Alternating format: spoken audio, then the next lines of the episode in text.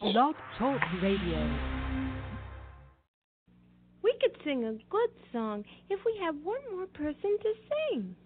True. Mana mana. Hi there, would you like to sing a song with us? Mana mana. Isn't that the name of a song? I think so. Mana mana.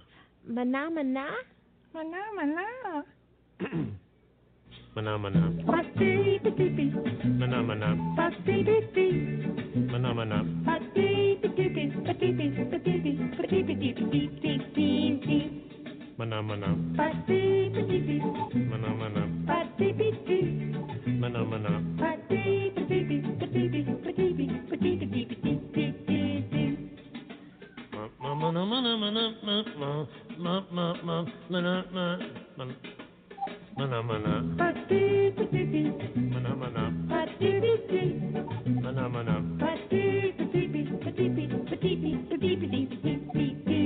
Mana mana mana mana. Mana ma ma ma ma. Ma mana ma ma. Mana ma ma. Even ma Welcome to another edition of Archivist Bet on Sexy Witches, a podcast from the Geek Girls perspective. And I am the head hauntress, and it's uh, it's part two of Animation August, which is something we do. We like to focus on some of our favorite animated properties. This, this episode's going to be a little different, though, because we're not going animation per se, but we are talking one of the oldest types of animation on the planet, and that is puppetry.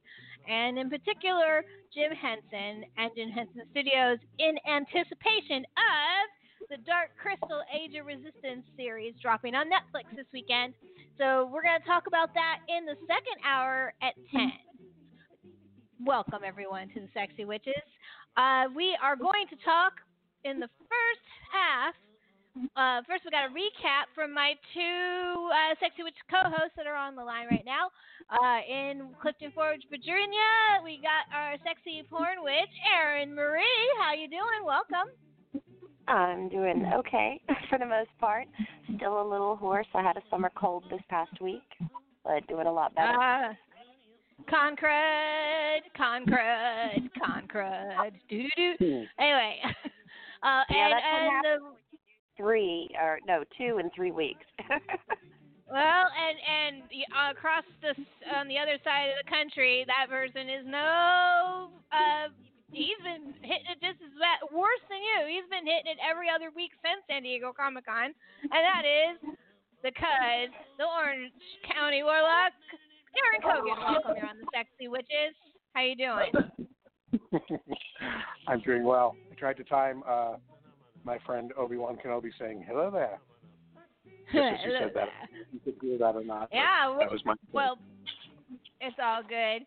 I'm glad that you're here. You're both here. We're gonna um, Raven will join us in the, at 9:30 when we'll have our guests, our Ira and Christine Kortum, who worked on one of the uh, Dollar Baby shorts called Gray Matter, and uh, for our Summer of Stevens series.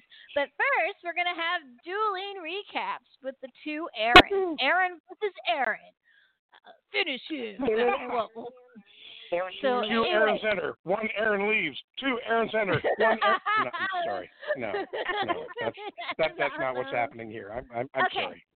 So last weekend we had, uh, uh, well, two weekends ago, Erin Marie did a quick preview, but then now is back to recap Monster Mania 43 in Cherry Hill, New Jersey. And Aaron Cogan just came back from this weekend, the big fucking D23, which was like as big Right? as San Diego. Oh my God, huge. Okay, but let's give it to Erin Marie first because hers is older. But uh, what I was thinking to do, why don't you guys pick topics and then just like do a back and forth to each other? Like let's start with guest encounters and and then we'll do panels and then you can do swag. How's that? Can you guys do that in a half an hour? Oh, Why yeah. I'm sure, Sure. he's got way more to report than I do. Yeah, well, let's, well, let's start with you, Erin Marie. How was your trip? I last I, you stopped by on your way through and helped me buy at least the first week wardrobe for my new job, which was thank you because Yes, I have nothing. and then and then uh, she continued onwards, and from that point, I don't know what happened. So how things go? Things went really well. Um, this year we actually had a room at the host hotel, which made it so much more convenient. I never had to leave, which was great. Um, of course, we had Angela and Rob there, our two favorite convention family members who just pretty much go to almost every convention known to man on the East Coast. Uh, you will find them everywhere.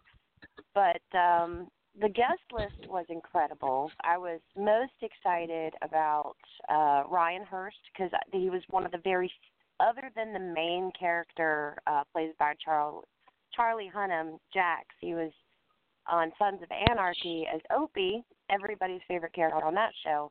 But I was most excited because he's also one of my favorite characters from Bates Motel, which was Chick. He wasn't Oh, much of a talker though. He was he was just like, Oh, thanks, and you better fucking watch that show and it's like, Yeah, I did.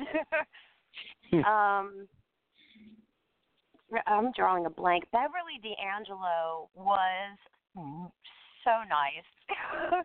I love Aw. her. She was she was talking to somebody else, um, and when she turned her attention to us, I was like, you know, nobody mentions any of your new work, and I absolutely love the show Insatiable.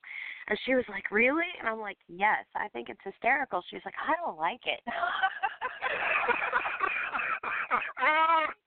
she doesn't get the humor at all, but a paycheck's a paycheck. That's awesome. Oh my God. But we ended up talking about it for a good te- uh, five minutes. It was it was really nice. She was sweet. Um, oh, who else did I talk to? Skeet Ulrich, of course. Um, if our friend Brittany is listening, I did talk to Skeet, Mhm. and he was fantastic.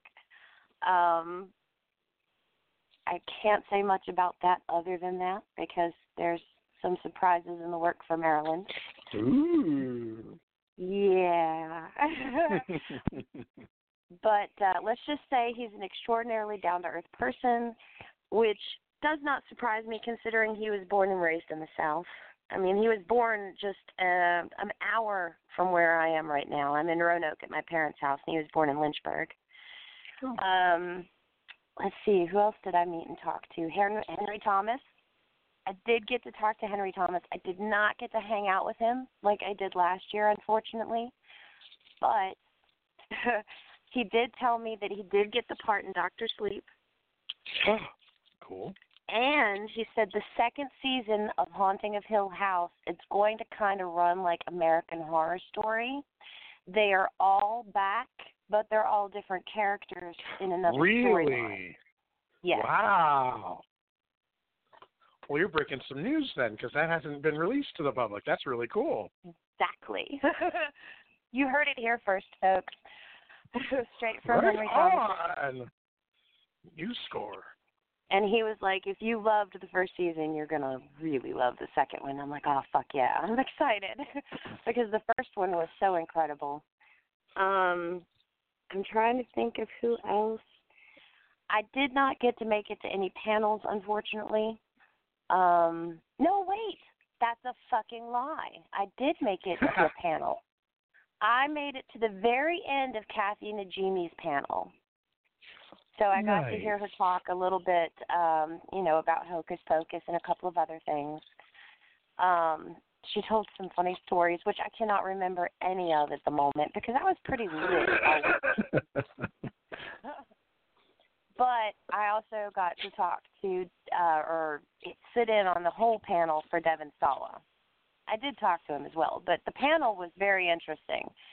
He said that um, on the way over on his flight from LA, that he looked in the back of the plane and Tony Todd was on the same flight as he was, and he seriously considered doing like a whole Final Destination moment. And he's like, but I just didn't think that the plane's gonna blow up and would fly in today's day and age. That's wise, actually. Yeah, he might have gotten really kicked off that flight and banned for life from any others. But um let's see. I, I mean, I talked to him at his table. He was also really nice. I'm kind of upset I didn't get to talk to Elden Henson because I fucking loved Daredevil. Um let's see, what else can I report? Um, Rocky Horror Picture Show was beautiful as always. That's the only Rocky Horror Picture Show now I attend at conventions because they have such an incredible shadow cast that comes in from Philly that I I end up going to it at least once a year, sometimes twice a year when I make it to Monstermania. Hmm. Um, Swag, I didn't pick up too much. Lydia picked up a few things, but I didn't get anything. Hmm.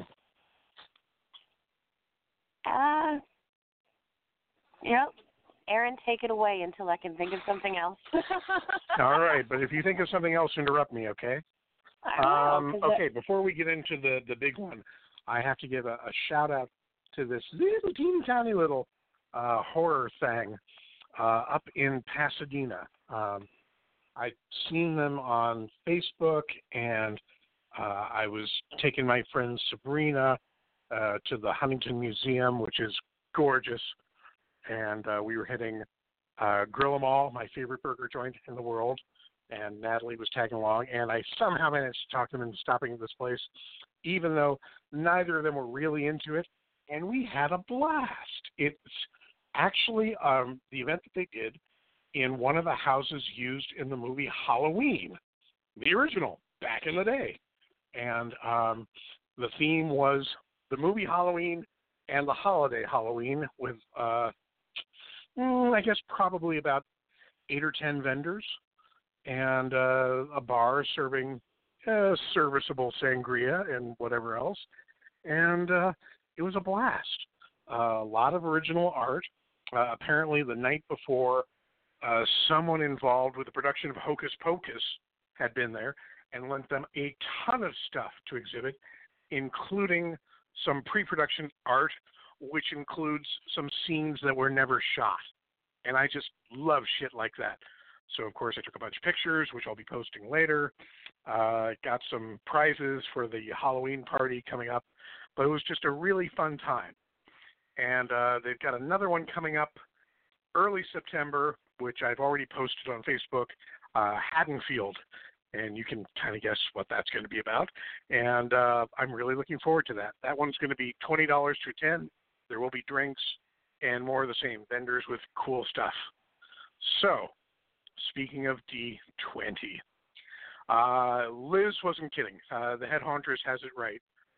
Uh, swear to God, D20 Expo now seriously, really honestly, both hands to Jeebus, actually rivals Comic Con as far as news coming out. Um, it's been slow to start. It's still not incredibly well produced. There are lots of hiccups. Uh, if you're going and you're trying to get merchandise, you will be in a lot of lines. If you're going and you're trying to get into panels, you will be in a lot of lines, and you're never guaranteed getting in where you want to. But uh, I guess starting with merch, going backwards, I got a really nice print of Ahsoka Tano, signed by the artist and uh, the young lady who plays uh, Ahsoka, um, her universe, blanking on her name. If Liz was listening, she'd remember. Uh, I got some beautiful stuff from one of my favorite artists, Shag. Um, even though I don't, don't even collect uh, the Tiki Room, he had done a set of ears, uh, Mickey ears, and they're just phenomenal. So I had to get them. Um, They- the those other thing, were cool. I saw those, and it's Ashley Eckstein, by the way. Ashley Eckstein, thank you. Yeah, the the, Yeah. the Shag stuff is always good. Um, you saw that uh, spread I did on his uh, collaboration with the Harvey bag people that make their handbags out of seatbelt straps, and Oh, uh, yeah. he'd done one of Madame Leota that is is a purse and a backpack, and you know sold out like that. Everything sold out like that. Um, I tried to get some of the Mandalorian merch that disappeared before my eyes. I only had tickets for Friday and Sunday, but uh, God bless, there was so much news to talk about. I did sign up for Disney Plus. Uh, they were doing a ridiculous rate for for three years. For three years, I paid 140 bucks. That's just nuts. So Well, uh, yeah, If they have be the day uh, that they have Watcher in the Woods on that catalog, you contact me, and then I'll purchase. All right, Oh, I- that's it. That is when I No, no. purchase. They have to have that title on there. Um, you know, if if it was just the new stuff, I might be tempted. But of course, it'll have Star Wars, Marvel. But let's talk about the new stuff for a moment, can we? Um, first and yeah, foremost, uh, the trailers for the Star Wars shit were mind blowing. Mandalorian and the Rise of Star War- Skywalker Right? footage. Oh my god. Oh my god. Did you see that stuff, Erin Marie? Did you see it, I Aaron? Go Yeah, go I- go go go look at the YouTube trailer of the Rise of Skywalker from D23. It, it was really cool looking. anyway, Aaron, you talk about it because it was just cool looking. Cool looking. oh. God, yes, and, and Cool yeah, cool and fucking dark, and you know that that shit is right in my wheelhouse. So uh, everyone, of course, is talking about uh, the little s- snippet of Rey at the end of that and what that means. Everyone's talking about the red-eyed C-3PO and what that means. And honestly, we could do half a show on that. But uh, the Mandalorian looks fucking phenomenal. Uh, Friday night after the convention, my friend and I were in the cantina at at uh, Galaxy's Edge. Uh, I saw that. right across. And uh, who goes walking in but the fucking producer and writer, uh, Jon Favreau, which is pretty I, fucking cool. I did I did take that photo and post it into the slideshow of Faz Nice. um at at the cantina and it's because I need, I was looking for shots of you and Erin Marie and that was the only shot of you I could find was the one at the cantina. um, well, I do have one with the redhead from uh, Pirates of the Caribbean. A lot of great cosplay, as always. I mean, first thing, first day, before I even step into the convention, there's a guy who has spray painted everything he's wearing and applied facial makeup, and he's got a little stuffed Mickey with him, and uh, it's all bronze, and he's reenacting the partners statue that's in front of Sleeping Beauty's castle and it's such a great way to start off, and, and then more great mashups and cosplay. I, I did a a little slideshow of my own of about mm, two dozen cosplayers. Uh, as far as uh, you know, releases from inside, the big one probably is uh, that we're getting the Obi Wan Kenobi show. Uh, we've been talking about it for years, literally years and years, about a standalone Obi Wan Kenobi movie. We're not getting a movie. We're getting a TV series. It's going to be on Disney Plus. But yes, we are getting Ewan McGregor, and oh god, that's going to be great. Please let it be great. Please let them have good good scripts for that. Um, I, I, I think I'm like I said, I'm still holding out. I, I'm, I, I they, it, it, every day things get better. The the Hulu bundle is tempting, especially now that Orville is going to also be on Hulu. Um, oh yeah, but like I said, there has to be at least Watcher in the Woods before I commit to getting it. for three I for wanna be three able to- years, I I'm getting it for four, less than four bucks a month, three dollars and eighty eight cents a month. Well, on. and that's a good I, deal. I dropped that in Starbucks in a, a week. Come on. yeah, no, Yeah, I, I, when you um, said but you know, I'm I'm a ridiculous Marvel fan too. And and speaking of Marvel, uh, they released a whole bunch of information on that. Uh, the thing that I'm probably most excited for is uh, the animated series again coming to Disney Plus. What if, which if you follow Marvel Comics, has been a phenomenal series going back. Uh, I think it might have actually been the first time they did Marvel Zombies, which was their little kitschy little spin-off thing, which just got out of control and then was everywhere. But I mean, back in the day, the What If comic books were just hella fun. Um, a lot of times told from the viewpoint of the Watcher, and uh, just phenomenal little uh, quirky alternative un- universe things, and sometimes really funny stuff too, which is why I'm kind of excited. You can go anywhere and do anything with the format of the What If anthology. First up, we're going to get uh, fan fave Peggy Carter. What if Steve Rogers didn't get the super soldier serum? What if Peggy Carter got it? And we had Captain Britain. And you gotta be fucking in love with that. I mean, I mean, Well, uh, anything if you're Peggy got Carter Peggy fan, Carter in on. it. You know, I, I- Right? the Peggy, Peggy. I'm not a huge Marvel fan, unlike you and Erin Marie, which both are. But I have to say, Peggy Carter is one of the cooler characters I've seen in Marvel series in a while. I mean, she's such a badass. And, and and in subtle ways, not Yep. like you know she's not Black Widow and can kick everyone's ass and look hot in a cat suit. No, I mean, she can run in heels. I mean, that's something I can't do. But uh, you know, uh, but Peggy Carter's kind of a cool. Um, so, uh, so Erin Marie, you had something to say in there, and we couldn't quite hear you. You want to? Oh, I Go was ahead. just gonna say. I was just gonna say when he said how much he got it for, I went to the calculator immediately and did the cost of it, which was twelve ninety nine a month for the Disney Plus Hulu package, and um Yeah. it was four four hundred and sixty seven dollars for three years. So yeah, he got a phenomenal deal. Yeah. I still well, have extra that- uh, codes. Send, Oh, send me a message if, if you're if you're listening to this. S- send me a message. Let me know. I'll I'll send you the code. okay, you heard ridiculous. that. So, um, so we still um, got a few yeah. minutes. Go ahead. Uh, um, bam, bam, bam.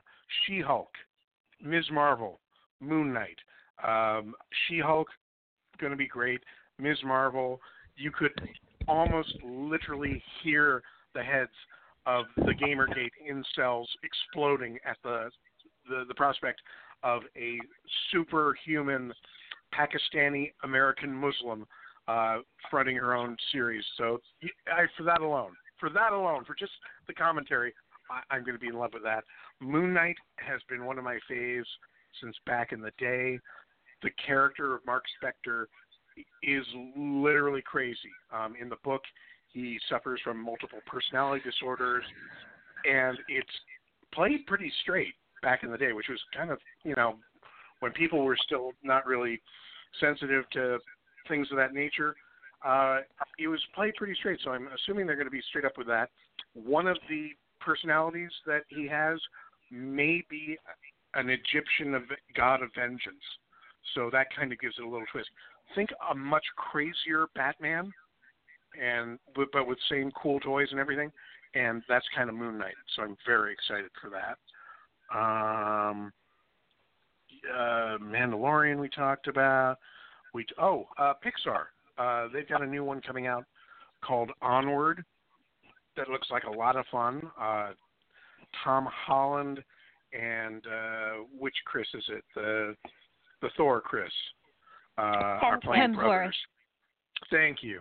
Can never keep my Chris's right, straight, but um, that actually looks pretty damn good. Um, uh, they're trolls in a magical kingdom, and it, it's your typical, you know, uh, uh, dead parent thing, but it actually looks like it could be fun, so I'm going to give it a shot. And then the other one that looks really kind of challenging, uh, along the lines of Inside Out challenging, uh, is Soul, and it's uh, Pete Doctorow, who I, I think actually was involved with uh, Inside Out. I think he directed that one as well. Um, it's about a uh, high school jazz teacher uh, who's uh, voiced by Jamie Foxx, uh, who um, loses his his soul, and the music is being done by um, uh, fucking Trey from uh, Nine Inch Nails. So that looks kind of funky, Reznor. weird. Yeah, Yeah, Trent, Trent Reznor. Reznor. So that that's kind of challenging and out there and not really very Disney and Pixar like. So that could be really good. Um, I'm I'm excited to see what they do with that. And then the other thing uh, that we hadn't I hadn't heard anything about anyway is Raya and the Last Dragon. And Oh, uh, that looked cool. I saw the footage Yeah. that came out of D23 of that. That was that was different. I'm good with that. Yes. yeah, that could be a lot of fun. Uh, Frozen two they did, and that looks Yeah, really good too. And I- everyone was I- there on oh stage God. and singing, and you know, fuck, you, you don't even have to have a movie, just have them sing, you know, and we'll we'll be there. I I know oh, I will. it's Idina Um, Menzel. You, I'll follow her to the ends of the earth, man. right? So I Um, mean, and it's, there was- I always go ahead, go ahead. I was about to side. No, no, no, no. No, no. Go ahead. We only Do- got five minutes. No, no. Finish. All no, right, no, no. right. It's, it, Uh, we can do it was- another time. it, it will big, come up. Okay, because yeah, I I adore her, and you know she started in the parks. She started in the parades in Disneyland, my park here, right here. Um, I speaking know. of parks, We'll talk. huge freaking theme park news. Um, Florida is getting a Moana ride. Uh, Epcot is getting a Mary Poppins ride. Um, we're going to get a Guardians of the Galaxy roller coaster that goes backwards. What? Um, I God heard was, that oh, they're oh, opening. fuck! I almost forgot. Um, Disney, um, who, who's apparently trying to uh, pre Westworld Westworld, is doing a huge fucking uh, LARP. We got more information on it. We now know that the Star Wars cruise ship, where you go in character, and everyone in your hotel is in character, and it's completely immersive. Uh, the name of the ship is the Halcyon. And of course, when I saw the model, I had to say, "What is this? A starship for ants?" Because I'm an idiot. But uh, it looks pretty fucking cool, man. Uh, if you've got thousands and thousands of dollars, and you're a Star Wars fan and you don't know what to do with it, now you do. Uh, you go and you LARP in a hotel that's pretending to be a cruise ship out in space, and uh, you, you could be a Jedi or whatever, and run your lightsaber against the wall and God damn, I wish I had thousands Is- and thousands of dollars. I was to gonna say, is that. this going to be a bit too much, though? I mean, really, how can anybody afford any of this shit? Nobody's going to Disneyland because nobody can afford it right now. Well, here's the thing: the the common people aren't, but the one percent, they still have money to go and blow out everything, and that's what they're doing, and and that's who this shit is for. Ah, And And and, we we can talk about Mulan it. if you want. I, I you know it it looked good, but you know I'm I'm not all that jazzed for the live action Mulan. But yeah, everywhere you turned, there was something new, something exclusive, something cool coming out to take your money because it's Disney. You know, I, I I think I made the comment at one point. It's it's kind of surprising for a mouse with only three fingers. He sure do get a grab on your wallet, don't he? Ha ha ha ha ha. It's not a pink. Very large ones. Oh, oh, oh, and um, uh, the the one that the most polarizing thing, the most polarizing thing of the entire uh, convention, and I don't really understand why, was Cruella. Everyone is pissed off that Emma Stone is playing Cruella and that she's young, and I don't really understand why because I think the idea of a '70s fucking uh, hip punk London Cruella sounds like a blast and a half to me. But Yeah, and everyone I- else I- hates I it. thought the still looked cool. The the production Right? still looked good. Well, They look you- incredible. we're we're the only ones who think so, apparently. action 101 Dalmatians before.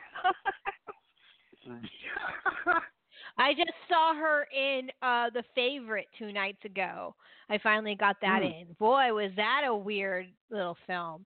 I mean, saying that about a Yorgos Lanthimos film is like saying, yeah, the water is wet, but it, it it's good. it's this really odd period piece, and and I, Right. it, it, you- I, I, Olivia Colman's crazy in it, um, and and the movie's pretty good, and it's got some really strong female performances in it, and so I I feel if it fits right on the shelf with all the other Yorgos Lanthimos movies, and it, it, it you know it, it is. I think I would even sit through it again. It's that interesting. So um, not easy though. It's not an easy film. Either one of you Mhm. seen it? No, it's I on my keep list. meaning to watch it, but I haven't had a chance yet. I've been watching other things. Yeah, well, I'm I'm trying to get all the non-horror and last year's movies in I can before the madness starts because my madness Mhm. season just started for me. so I'm in full research mode now when I have any time off, which is not any right now, uh, but I'm doing Hmm. what I can. Um, so anyway, so that was awesome, guys. And um, uh, Erin Marie, close us out. What is the season is over? Almost. We got one more round of of uh, conventioning this weekend, and I'll mention where they are, even though none of us are covering them this time around. But they are worth noting. How was the overall season this year? Um, I I enjoyed myself quite a bit this convention season. I've got one more convention in October, but other than that, I don't think I'm going to be going to anything else. Although I did see Chiller's guest list, and it I literally lost my breath for a full minute. I just went, Wow. Shirley Jones. Shirley Jones. no, no, No, that's that did it for me. I was like Shirley fucking Jones. I've always wanted to meet her. Does it for me because of Oklahoma, but it was Hayley Mills. That's my entire childhood. Oh. One person. Right on. Both Hayley and her sister are going to be at Chiller. Nice. Yeah, we'll we'll talk about that in a later episode. But uh, yeah, the season was pretty hardcore, but good for all of us. And uh, but it's not quite over because we're getting ready for the madness, which will happen in October. Um, but Rule Post is almost here. It's it's the 24th of September. We're under a month till Rule Post, ladies and gentle witches. And of course, this year's theme is of the kings and the masters. In particular, we are talking about Mick Garris, Clive Barker, and Stephen King. And on the line with us is our our sexy witch, uh, enchantress of Nevermore, Rayvn Jazper Hawke. Hello, welcome back to the Web Hola. of Sexy Witches. How you doing? Thank you. And well, would it's a sweltering 92 degrees in Portland today. Oh my goodness, you guys are all dying out there, aren't you? Yes, we're melting. So how did um I know you're like at the, end of one play and the beginning of another. Hamlet's wrapping up. How did the run go? Hamlet is starting. I am Oh, closing a ballet. Um, I'm a makeup sorry. assistant in the ballet that's at the Portland Opera Building. It's really cool. It's all dancers with developmental disabilities, and they're doing like a rock ballet. Um, and Wow. it's just Oh, been really sweet. Yeah, they're That's awesome, awesome. nonprofit. Yeah. I'm sorry, I got that reversed. I apologize. No but um, you have uh, you're bringing tonight's guest with uh, with you. So thank That's you so right. much for helping with this. And would you? Sure. They're on the line. Would you like to introduce them? Oh, I will do my damnedest. Let's see. From straight from the bowels of hell, would you please welcome husband and wife scream team Ira and Christina Kortum. Wow, Hello, that's like the you're best on- intro Ooh, ever. Thank you. That's amazing. Hello, you are on with the Sexy Witches. I am the head hauntress, and you know Rayvn. And uh, we also have Erin Marie, the sexy porn witch. Say hello. Hello, how are you doing? Hello, everyone. And on the West Coast, not too far from Rayvn, actually, when they are um, in between jobs, is uh, Aaron Cogan down in uh, um, Buena Park, California. Say hello. Good evening. Welcome, welcome. So thank you for being on with the Sexy Witches. Now, Rayvn, why did you bring these wonderful folks on? I'm giving it to you. You're the lead tonight. This is your first, I think, official lead on oh the show God, since you've been it on. is. Get ready yay. to cry. Okay, I'm Yes. ready. I'm ready. Okay. I'm just innocently scrolling through my Facebook, and I see my dear pal Ira has shared uh, a Facebook page of a movie being made of gray matter, and I thought to myself, "Gee whiz, is that the Stephen King gray matter?" And sure as shit, it was. And um, Ira and Christina, as you may or may not know, we've been interviewing Dollar Baby Project people for the past few months now. Um, so I found this information out at just the right time. I love that you worked on it together. And I'll tell you that night shift cover with the hands and the eyes on the hands was the first thing I stole from my dad because I thought it was wonderful. so cool and creepy. That's great. Yeah. So so love it. Ira, you did some acting in it, and um, Christina, you're makeup effects. Is that all right? That's correct. Awesome. Yeah, and uh, I Um, was lucky enough to play the part of Richie Grenadeau. That's That's the so cool. the character that gets to eat the cat. or who knows what else he could have devoured. I remember all the smells and um and the speculation of what was happening behind that door in the short story. Um so Yeah. I Well, it's it's alluded there's to so in many the ways you could show that. it's alluded in the in the story that there's more than just uh, random animals. There's missing people as well. Right. Yes. Creepy. and I don't know the rest of um Sexy Witches. Have you read Gray Matter before? Do you remember it? I don't I- remember it, but oh. I absolutely read it. I read it, Oh, everything I, I, could get I, I, next re- Stephen King. I read it and then I like believe I didn't get a chance to read the whole short story before air, but I did briefly go back and refresh myself on the story matter and what Right. it was about because that definitely Night Shift is is like you know there's some kick-ass stories in that collection. Yeah, so I had to definitely. go Well, back. Ira or. Christina, would you mind walking us through the the plot a bit for those who don't know the story? free, because there, believe it or not, there are six people out there in our listenership that don't listen, read Stephen King, but there's only six. I would I would love to. Let me let me see if I can't Thank you. sum up. Um, so it's uh, Stephen King short, uh, originally published uh, in a magazine. I can't remember what the name of the magazine was, but then it became a part of the Night Shift collection, and it's about uh, a uh, a group of guys that kind of fall into a situation where there's a, a starving kid has shown up, who's basically responsible for taking care of his father, who's been uh, on full medical pay from an injury he received because uh, that's what you do when you're a kid in Maine. I guess is when your father can't take care of himself, you take care of him. Uh, but then something horrible happens. He consumes something uh, in one of the many, many beers that he drinks, and from there things just go sour. That's putting it lightly. Wow. it must have been Miller Lite. Without getting I didn't realize more I was than that. giving. I didn't realize I was giving a spoiler away by mentioning that um, I ate a cat. No. it's funny Well, because it's really not a spoiler in the long tr- in the long run, you know. A- And, Uh, and yeah, this it's is just a a, thing that a happens. body horror type uh property. I mean, at least in the, the book is. I would assume that that's kind of what the short story your your version is. Especially we got the makeup person here could talk about what makeup Yeah. effects and because gray matter is very specific decay in the book. So it what makes your Mhm. decay and your de- de- de-evolution of humanity different than other people's uh, would do like let's say in a uh, Romero zombie film.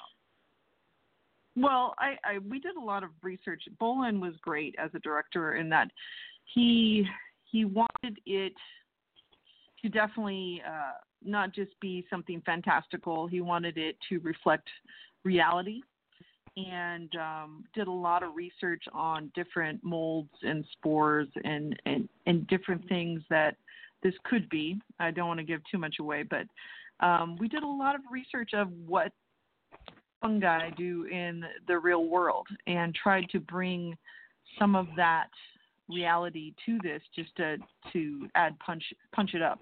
Because you know it's it's very easy to you know just kind of knock out a zombie look but it's a whole other thing to try and recreate something from nature.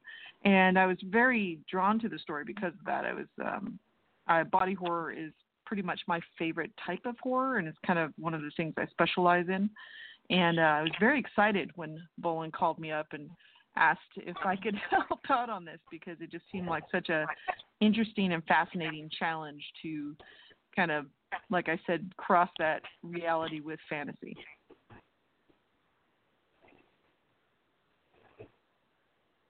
I also love body horror, and every time I hear body horror, besides body parts, I think of um, Hellraiser 2 and Claire's skin suit. I know it's a suit, but it's still, oh. it's. I mean, it's literal body horror. So it's the vision Yes. I always get. I just I, I just I'm I'm personally on a personal level I'm creeped out by the idea. I think part of the reason I love body horror is it's it's it's something invading your body. You know, Yeah. it's it's your body that's the problem, and to me that's just terrifying. The idea of something's taking over your own body, or you know, you Yes. cannot watching something grow in you or grow on you is something that just really freaks me out. I think first movie people don't think of Alien maybe so much as body horror. They think of it oh it's a creature, but just the idea that um when I saw that movie that's one of the first movies that grabbed me as a kid. I was like, oh, Yeah. just the idea of something growing inside of you. And this is very much along those lines. You know, basically there's something taking over this poor man and um and doing things to him and that just freaks me out i don't know just because you can it's not like a monster you can just go out and kill it's part of you. Right. so that and there's got to be scary. something connected to Bang. I think it's Bangor, Maine, is where it is, right? Because I know it's in the same universe as Dreamcatcher, which I I thought was a really underrated movie. Um, but I also liked the book, and that's also stuff in your body, you know, like Mm-hmm. whatever Yes. those crazy worm guys were. I don't remember anymore, but yeah. good film. it's uh you know you're going to hurt yourself trying to take care of the monster and you know cancer's terrifying all these things are terrifying you know. I think it, it reaches down to a very primal sort of thing in that yeah, it's you know a cellular level. history. Yeah throughout history we know you know before we understood medicine and before we understood kind of what was going on you know things like cancer were terrifying. You know the idea of something was eating you from the inside out and i think these sort of stories just touch on that primal fear that we have of something hurting us that's actually part of us And what's Right. what's and King does a lot of body horror stories, but what's fun about this one in particular is a lot of times when you have body horror, you have people fighting it, like they are trying to find a cure, or they're they're trying to amputate, or they're trying to, you know, beat it back. In this particular story, however, um, not only does Richie accept it, but he starts to enjoy it. Uh, if I remember the line uh, correctly, it's like uh, he talks a little bit about it and says it feels kind of nice as his voice is changing from the thing that's possessing him. So the idea In that a way, that's even uh, scarier. yeah, because because it's not just physically taking him over; he's getting to a level of acceptance, even of Right. possible enjoyment. Yeah. Creepy. I got goosebumps. I'm a nerd. Uh, yeah, Well, we're uh, all how you- That's how we're here. Yeah, Exactly. And I was and wondering how. You, oh, go ahead.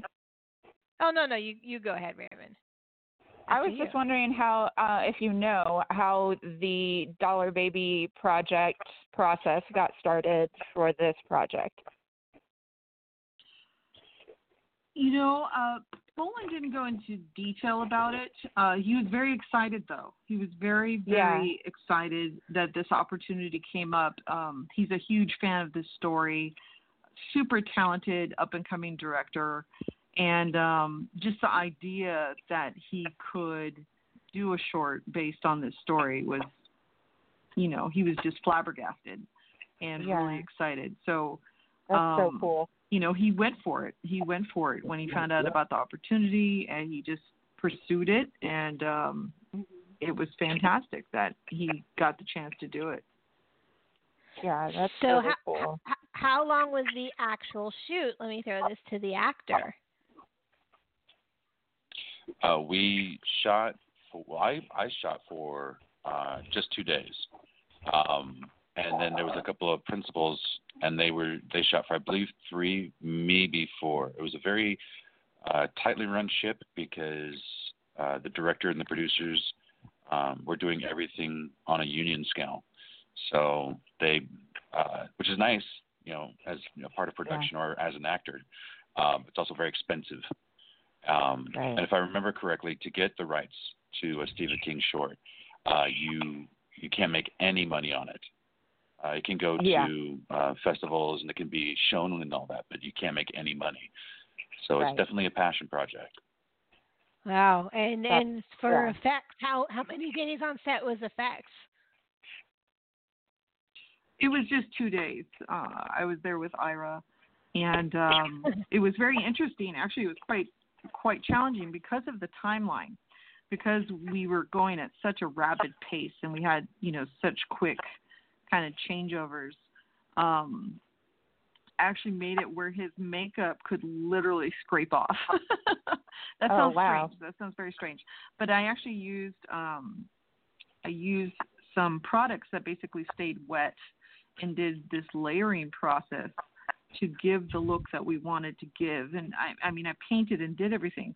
But basically, he stayed in this kind of moist condition. So he was literally like the character, um, kind of wet and gooey and moist.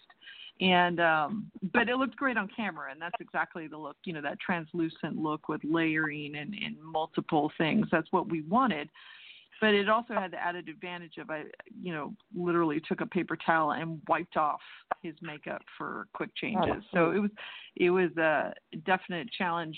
The next day when it was even warmer, just keeping him in that moist state, just trying to keep him wet enough until his shot came up. But um, it all worked out, and uh, the experiment worked, and it was. Um, pretty cool. I was pretty proud of. It was definitely out of the box for you know typical makeup effects, and I Yeah. was um, intrigued by the process and how to make it all work against the timeline. So so where were you shooting again? In Portland, In Portland. As Okay. So we shot at a, a private residence. So Nice. Um, Rayvn, you have something else, or I, I can ask, but I, I've been holding back because go I'm ahead. trying to. No, please Okay. go ahead. So, um, since you guys, since uh, you both worked on a Stephen King short, were obviously brought to the material, not just because you were getting paid, but hey, it's an awesome little short story. It's one of his better ones, actually, in that series uh, collection of of, of uh, short stories. What are some other? Are you fans of Stephen King? Uh, what are some other shorts if you would like to be see adapted, or would you, or you like to read, or uh, what is one of your favorite? But anything you want to dish about uh, uh, about Stephen King. What what are you what what do you what's your opinion on his uh, work? well, overall? I'm going to let Ira answer this question because I know for a fact he's a huge Stephen King fan. It's yes. Ah. I'm I am a huge Stephen King fan. So um, which short? Every single one. See, every single one made into a short film. Yeah. Here, there Um, be tigers.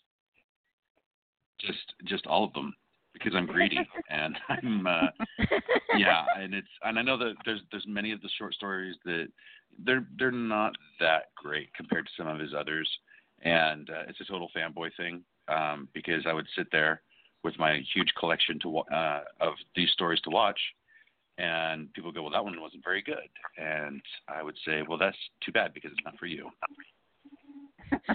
well, I mean, I mean, Exactly. uh, as as as broad a statement as that is, and and it's nice to know that you're a big fan. But when you shake the box, there's got to be one that falls out. There always is. So, what's the one that if you if you had every chance to do work on in any way, shape, or form, what's the one that comes to your mind? You're gonna hate me for this, but it's gray matter. I'm not. I'm not even. Oh. Uh, He's he's not joking. He When- was so excited. when I was uh, when I was a kid, I think that. I was I think I was 13 when I read it, and it's it is the uh, it's just it's the tempo is great, um, how it reveals the story as it progresses, and then it gets to the end, and it's that blank check at the end, which a lot of times when a when a writer does that, it's not it's not good. It's that the writer just doesn't know how to end it or doesn't have the courage to Yeah. end it. But on this one, uh, I think the way that it ends with it going either way, it just as a kid it traumatized me, and I loved it. I mean, just that im- impending sense of doom, and it was just Yeah. it's something I never got over. So when I was offered the part, um, I as cliche as it is, I literally had to step back for a second, calm down, not scream, freak out, do a dance, and then say, "Yeah, sure. Um, that sounds like a good time. Be willing to do that." you you have to understand too. We, we you know I get a lot of calls for different uh films and stuff and short films and stuff. And initially, before I knew what it was, he was like, "What?" Eh, you know. And then as soon as he found out it was gray matter, he completely freaked out. And um that's great because, like I said, the makeup was a little you know a little different, a little challenging. So um it was great to have him all in. yeah. A lot of actors would like, "What are you going to do to me? What are you smearing on me?" So yeah, that does nice not that he help. was enthusiastic. Well, Yeah. as a Yeah, Stephen. horror geeks, we like weird goos and oozes of various shapes and forms. So it's just how it is. hmm Um, I'm afraid I am see- not that familiar with Stephen King, so uh, this was one of my, you know, I've only read a few stories, and I, I really enjoyed this one, um, and uh, thought it was great. Again, body horror. It got me at body horror. So Right. You know, yeah. the, if I the one I would like to do, I've always I've been thinking about it pretty seriously since we've been interviewing a lot of these dollar babies. Is one that's actually already been done, but I'd like to redo it, and that is thank you for smoking. I actually think there's a really really scary story in there, and the one in Cat's Eye is cute, but it's it's Oh, more campy. Incorporated. Yeah, Quitters Incorporated. Qu- That's Quitters, it. Inc. Thank you for. Yeah, uh, th- thank you for smoking is a Aaron Eckhart movie. Very different film. Uh, sorry, I do that sometimes when I'm trying to think. I I'm not very good at thinking. I was Uh, racking my brain. I was like, maybe I'm not a Stephen Quit- King fan. oh, no, no, Quitters Incorporated. That's the one I was thinking. But I knew you know what the one in, for. the fir- it, it's the first short in in Cat's Eye, which I actually really like. I actually like that movie. Yeah. Um, but uh, I think there's a scarier version of that. And I know someone was talking about remaking it, uh, but I don't know if it actually ever happened. But that was one I've always wanted to see someone redo. I've always wanted to see somebody do a really good boogeyman because that was the story that scared the shit out of me out of night shift. Yeah. you know, just all, all of Night Shift is Something pretty just- solid. I I love bats, so you know it wins. you know, there's that. You know, I, I have no issues with with grimy, gooey gopher guts or any of that kind of stuff. So you know, I love. That's the thing. Stephen King and Gray Matter is a good example of it. You'll see uh, in Creepshow and Gray Matter. There's this whole thing about Nate and the Raft. The Raft is another example of that uh, of uh, of Oh, the Raft is so nature absor- oh, it's one of my favorites. Absorbing us back in, like you know, we're, Yeah. we're being sucked back into the nether, and uh, you know, and which is freakier than just dying or or being burnt to a crisp. It's actually being absorbed, and then- and and I've always been yeah. terrified of oozes. I love oozes. It's like one of my favorite subgenres of film, and and Stephen King kind of does it a lot. Yeah. Yeah, he does ooze a lot, doesn't he? Yeah, he does. Uh, was it even in even in like non-oozing stuff, like even like in Carrie, it's not like a particularly oozy story, but now that I'm thinking about it, from page one when we're talking about pimples to blood at the prom, there's a lot of oozing descriptions. Yeah, it totally is. Mhm. And and, Interesting. and Cro- Cronenberg kind of picked up on that because in Dead Zone, Dead Zone's not a body horror book, but there's a ton of body horror in the movie. I mean, a Yeah, lot. right. You talk about your masters of horror. Uh, that, by the way, would be an automatic triple bonus for that movie. Um, so uh, we have a contest like, coming up.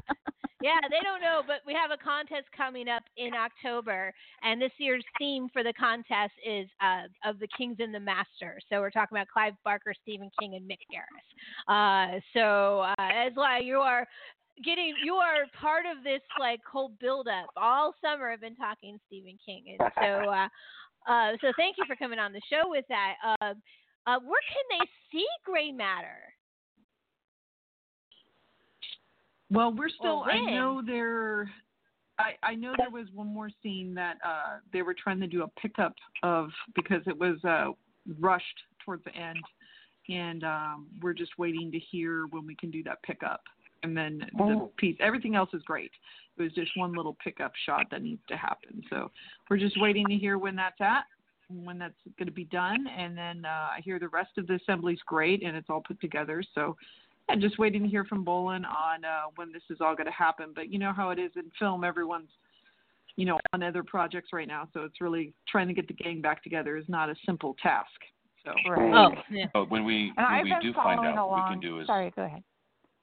Oh, I was just gonna say we could let Rayvn know. Yeah, Yeah. let Oh, me yeah, know. And also, there's the uh, Facebook. There's a Facebook page, Gray Matter, a short film, I think it's called. And then there's also an official website as well. I'm assuming they'll update those as it gets closer to a release, also. Excellent. I'm I'm looking forward to seeing it because uh, I I worked very hard as a classically trained actor when it came to the uh, killing and eating of the cat scene. I uh, believe that it was um, very artistically done, very emoting, and uh, I want to see how that plays out on screen. Yeah, and he's not BSing either. This guy has studied Shakespeare at the Royal Academy. He's he's the real deal, and he's eating Uh, cats. I love him. There is. I mean, Thank you look. for the truth line there, Rayvn. Th- just remember, I, when people go, "K- does horror and Shakespeare overlap? And I go, Titus Andronicus. Booyah. Oh, Uh, yeah. Thank know. My favorite. You know, Why, there they so, are in uh, that pie. Yeah. One of my so- favorite lines from the Scottish play is horror, horror heaped on horror's head. That's Mhm. right. So we got all these Good Shakespeare stuff. going down. We think that we are actually like emotionally uh, classy people on this show. uh, so uh, I never but, agreed to um, that. No. Yeah, yeah. well, I'm anyway. I'm sorry, guys. I'm I'm punch drunk clearly, and I'm just I'm just got coffee in me. What do you know? Uh, so uh, Ira and Christine, uh, we are going to. You, you have a choice now. This is a big choice. First of all, thank you Hmm. again for being on the show, and Yes. please let us know as soon as Gray Matter is available or about to be available, so we can blast that everywhere we can in all our groups Definitely. and what have you. Um, and um, uh, so, where can they find you on the interwebs if they want to hire you? Oh, uh, ravenousstudios.com. Ravenous Studios is my company, and uh, I have a website, ravenousstudios.com, where you can see all sorts of fun monster pictures and gory pictures and gooey pictures. all the fun stuff there. Um, Great name. yeah, and there's videos and all sorts Yeah. of fun stuff to look at. So definitely come visit the website, ravenousstudios.com, and uh, kind of check out the kind of trouble I get it get into up here in Portland, Oregon. Yep. Excellent. and what about you, sir, Mr. Ira? Uh, you can you can you can easily contact me through uh, through that website too. Um, I am often referred to in our relationship as the experiment because when we first met, she was very uh, happy about how small my pores were and dry my skin was because it found me longer than most people. So yeah, um, I love that. a lot You're of the making it sound so creepy. a lot of the monsters you'll see on that that uh, page are yours truly. Oh, actually, you know that's um, so I don't have names listed on a lot of the portfolio pictures, but uh, go play. It's kind of a Where's Waldo. So if you go to the website, try to figure out which ones are Ira. Um, Awesome. And it it's actually kind of tricky. And we just did a character recently, which I didn't even recognize him through the makeup. So it's Oh, uh, it's really fun. He he does completely transform and change his gait, his character, his walk, his talk, everything. So he, he sometimes even his whole facial expression really changes. But um yeah, have fun trying to figure out which one's Ira. Well, Can't now I really know tell. look for the small, really delicate master pores. He's got beautiful actor skin. Oh, Lord. true. All right, well, you you folks, uh, you you're welcome to stay on if you want. We're going to take a quick break and uh, move to our next topic. I want to again thank you for being on the show, talking about Gray Matter, talking about Thank you Stephen for- King. Go ahead. Thank you for letting us out of the deep bowels of hell. Come and play on the show. It's been fun. All right. Well, be careful down there. It gets hot this time of year, so uh, you know, and uh, make sure you have your blood tubing. You're gonna need it. So much love, Yep. guys. Uh, we're gonna take a break, and uh, you can either hang yourselves up or you can stay on and talk Jim Henson because that's what we're doing next. After I make some house cleaning. Uh, so it's up to you. I'm going to play. Let's go for a classic, shall we? Should we go moving right along or dance magic dance? Which one should we do? I'll let the Oh, guests Sophie's decide. choice. Stop it. Surprise Uh, me. I'm yeah, Dance Magic Dance. That's a classic. Nice. All right, we'll be back in two and thirty-five. You remember me as the babe. Babe Babe with power. Power Power of voodoo. You do. What? Remind me as the babe. Quiet! A goblin babe. Well.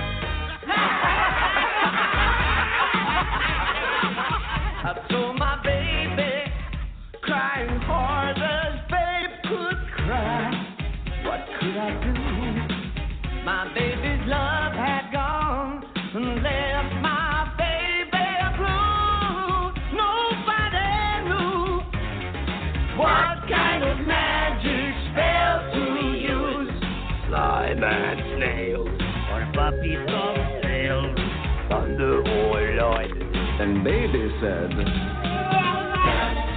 Dance, magic dance, Magic dance, magic dance.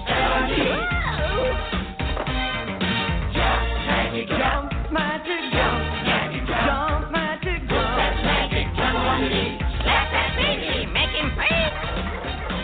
In nine hours and 23 minutes, you'll be mine.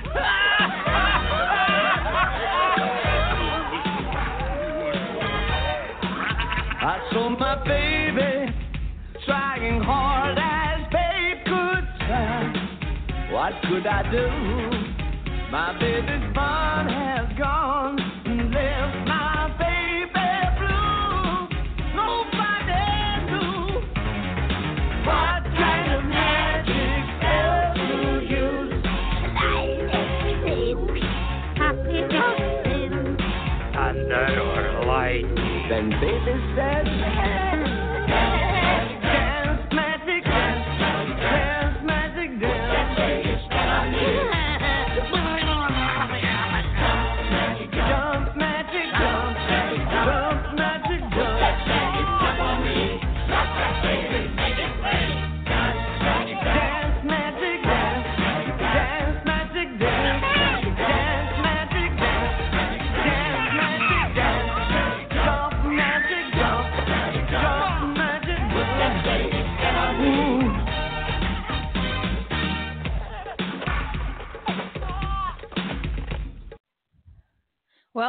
back. That was a quick break, and now we're back on. The Sexy Witches want to again thank Ira and Christine Kortum for calling in for and talking about their short, the Dollar Baby short, Stephen King's Gray Matter, which is in the Night Shifts collection. But that's a pretty awesome collection. If you haven't read, uh, it's one of his better collection of creepy, crawly monster stories.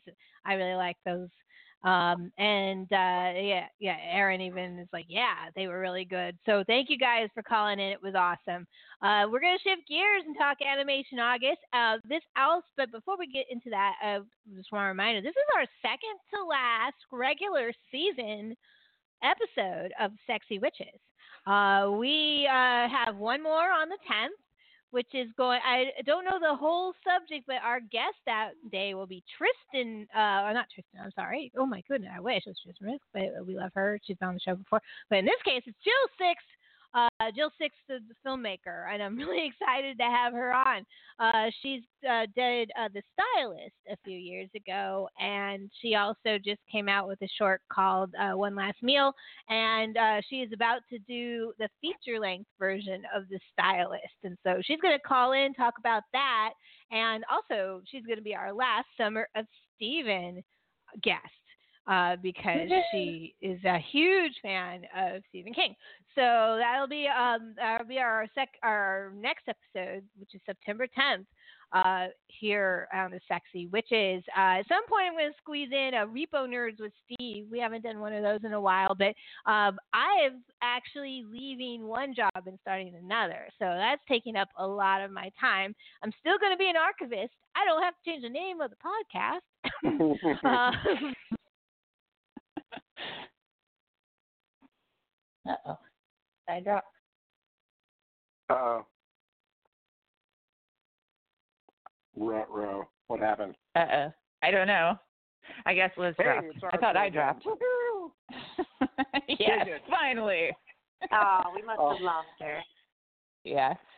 I was just thinking of all the because we've asked that question a lot about the what short story would you like to adapt, um, Mhm. and everyone's had one. It's really funny. I mean, even though Iris says gray matter in the back of your head when that's your next project, you always think really. But I kind of I believe him. I believe him. Yeah, But it was funny that he tried to get away with all of them. that. Yeah, and I, I I was going to actually ask him uh his reasoning, and he had it laid out. Andy had it laid out like either an author or a literature critic. I, I mean, who Yeah. talks about tempo in stories? Uh, I was very impressed with him, and then um, Yeah. he actually, I thought, blunted what I see as Stephen King's biggest weakness that he can't write a fucking ending to save his life. Oh, uh, you by okay? saying that. come on, come on. Can we talk to Stan for a second? Let's talk the stand for a moment. Can we talk Deus Ex Machina? No, no. Literally, the hand of God. What does it? The hand of God. You're kidding me. No, it's the hand of God. Okay, okay. Let's I talk think it he's for a allowed second. to. I think he's earned it. It's a giant spider. What? It's a giant telepathic spider. You're fucking kidding me. No, it's a spider. It's giant. It's telepathic. Speaking of Okay, really? That's what we're going. That's what we're going. Okay. Speaking of Stephen King short stories, though, isn't the long walk being adapted? Which one? The Long Walk isn't the Long Walk his Yeah, uh, I think so. I think it's going to be like a Hulu series. Oh, now I'm really excited because who's Hulu's been doing some really good Stephen King stuff. Word, right? I I wasn't about to even blink at Castle Rock, and I don't know why, because I love Stephen King. And then once I sat down and thought I was going to work, it was really easy and just hypnotic almost. Um, I love how they're tying all of the Stephen King universes kind of into one. Hmm. Natalie was watching that and she was pretty impressed. Yeah, check it out if I you get a. ac- I only got the first episode in, and for some reason I haven't been able to sit down and watch it again.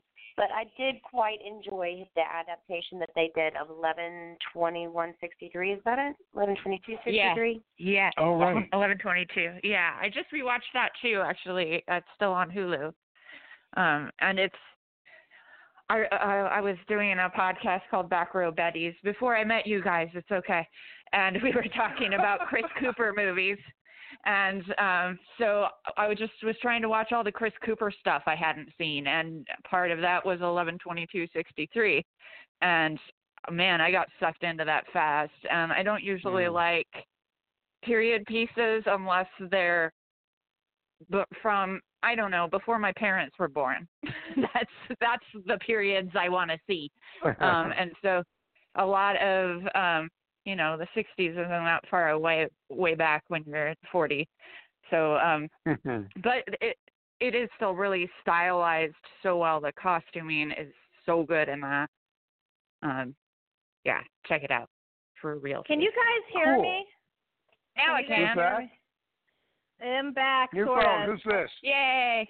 Yay. I'm actually completely locked out of the system. It still thinks I'm connected as a host. Oh, So I am calling Oh from my cell phone because, of course, we have to have like you know some kind of drama because things were going way too well. uh, you know, so uh, At least it happened after the guests this time yes, yes, instead of not during at the guest.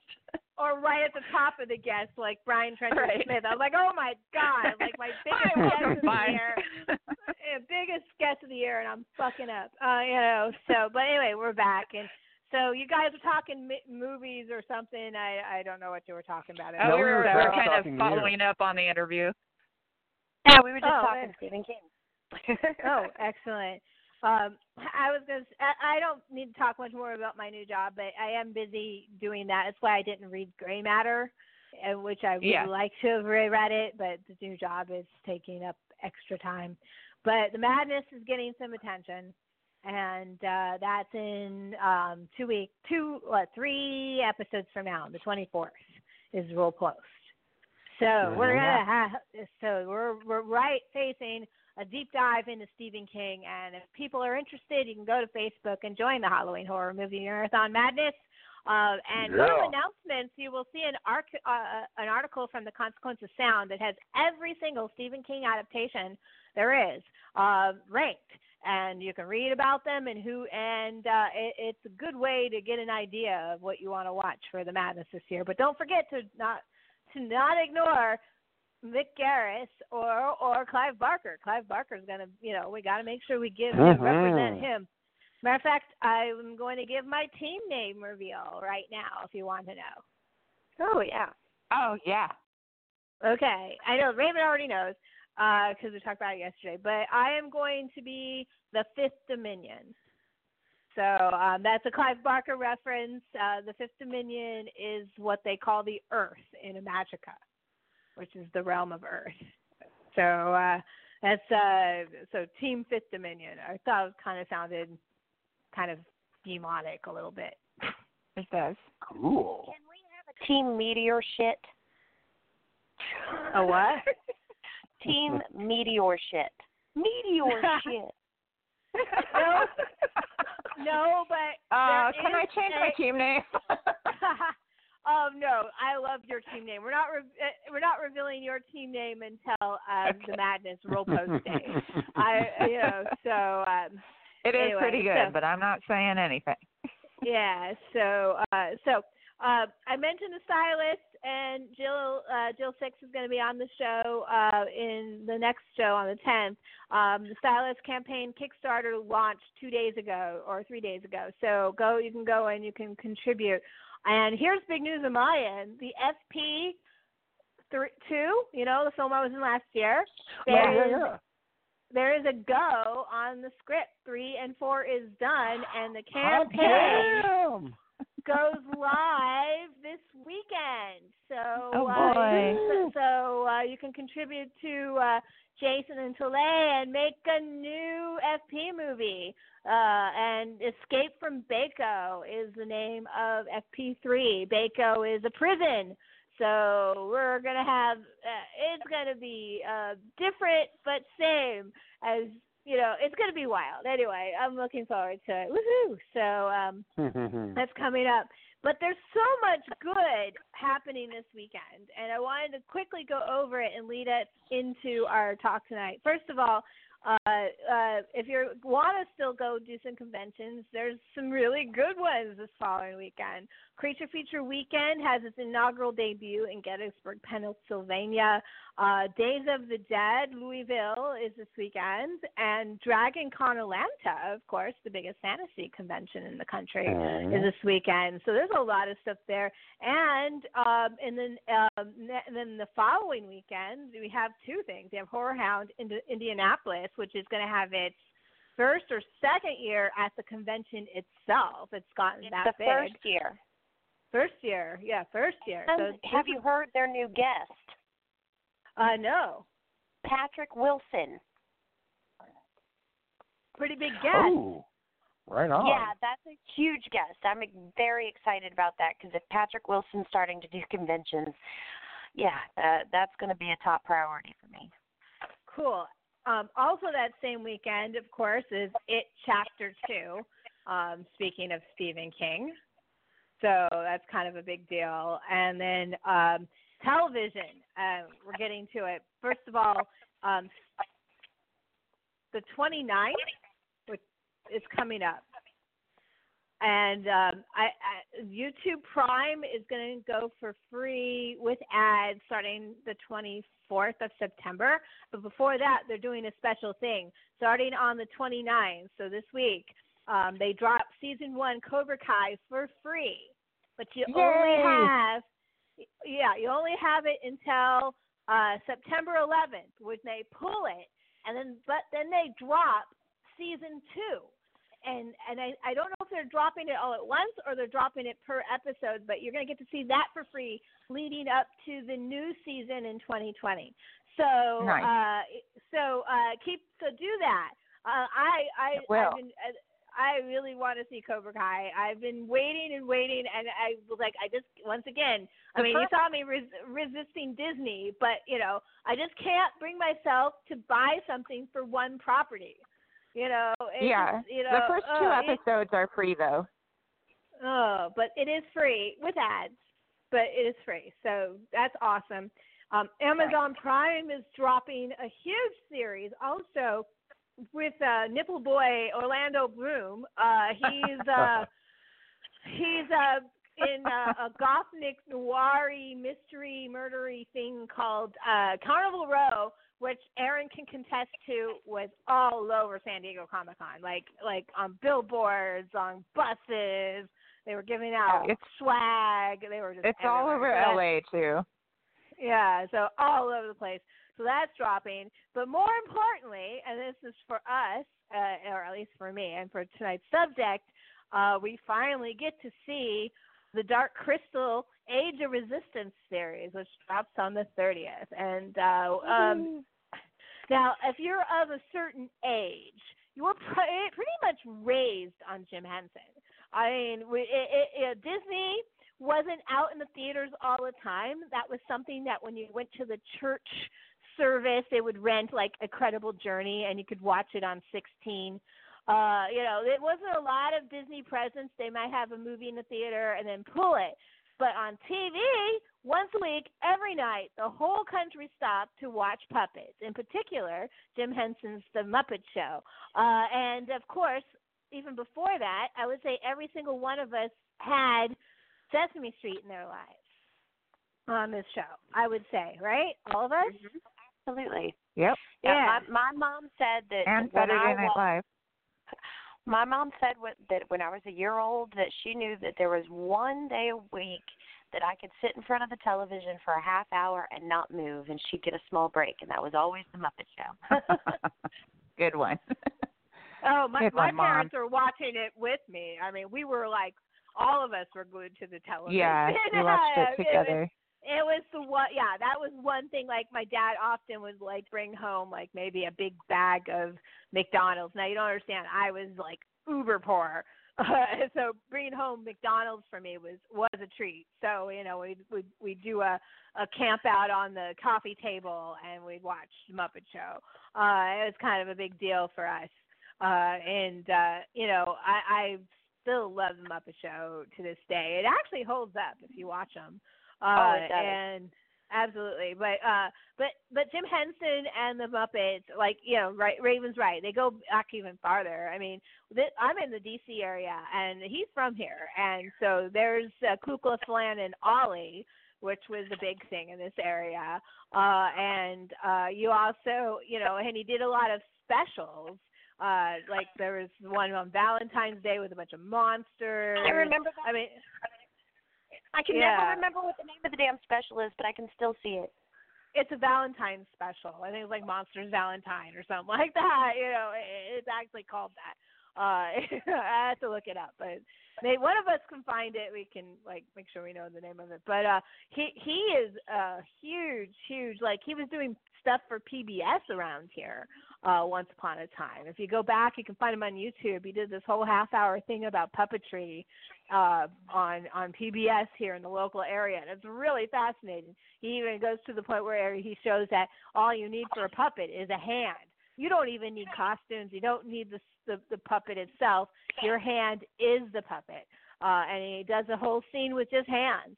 Uh you know, it, it's um it's rather you know he he's super super uber influential but he's so much more than the muppets even even when he was doing the muppets because he loved fantasy and he wanted to create fantastical worlds. And so one of the most wonderful collaborations on the planet happened for just two movies just two but we got it. And that was brian froud and jim henson. And brian froud was the one that designed the creatures Jim Henson wrote the story and designed and designed the puppets with the studio, and we get two classic movies. One that is beloved a bit more, which is Labyrinth. I think actually more people love Labyrinth than they love Dark Crystal, but the other one Yeah. is Dark Crystal. Yeah, Uh, most and- of us were super creeped out by Dark Crystal at that age. Uh, I saw Dark I- Crystal in the theaters. I, I did too. I, first run, like I, I Me was too. not. Whole family went. Uh, blown away by it. Uh, you know, I, I I knew what to expect in the sense that I've I've been following. Even then, I was following all the news. you know, eighty two. I am nine. Uh, so, and 82, just so you know, was a really good year for movies. Go and Google 82. Yeah. 82 had a shit ton of some of my favorite films are all from 1982. And I think Conan the Barbarian is also that year. Uh, so, uh, you know, there's some really good movies, and they're all high fantasy. A lot of the ones I like. Uh, so, and I would actually consider Dark Crystal high fantasy. I mean, it does set a universe, and a, a multiverse is hinted at, but they never actually show it. Um, it looks like we might be getting some of that in this version coming up. Um, so, Yeah. uh, uh, I could talk forever about Jim Henson, but let's have someone. uh, Rayvn, why don't you talk about your experience? Because you're a stagecraft person as well, and I'm assuming that puppets are fascinating in some level as well, besides just theater. Yeah, yes, absolutely. Um I so I also saw Dark Crystal in the theater and the Skeksis really scared me, but in a way that also fascinated me. Um I was able to get lost really easily and forget that I was looking at felt and hair. um and I also was a really big Muppet Show fan as well. We kind of did a similar uh, McDonald's and Muppet Show night. Um, and it, I, the thing that has always impressed me about pretty much any of the Henson Studios anything, and that includes all of his children, is how well they are able to make something that is so enjoyable no matter how old you are. I don't think there's an age limit or minimum for Jim Henson. No, it, it was never not. intended to have one. Uh, you know, that Yeah. that Disney owns it is almost a fluke in some ways. I understand Right, and why I- they I why can't they think did of- it, but I can't think of anyone else who excels at that in this sort of way. Um, so that's something that makes him stand out. But even from like Brian Henson's involvement with Mirror Mask, uh, maybe your three year old Oh, isn't going to understand the plot, but it's so beautiful to look at.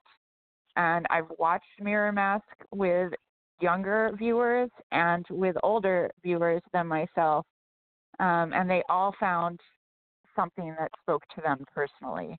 And Yeah, I think I- I- that's really the magic of it. I have Mirror something Mask- big. I have I think go that- ahead. I'm bringing someone on though. We have a caller, so go ahead, Erin Marie.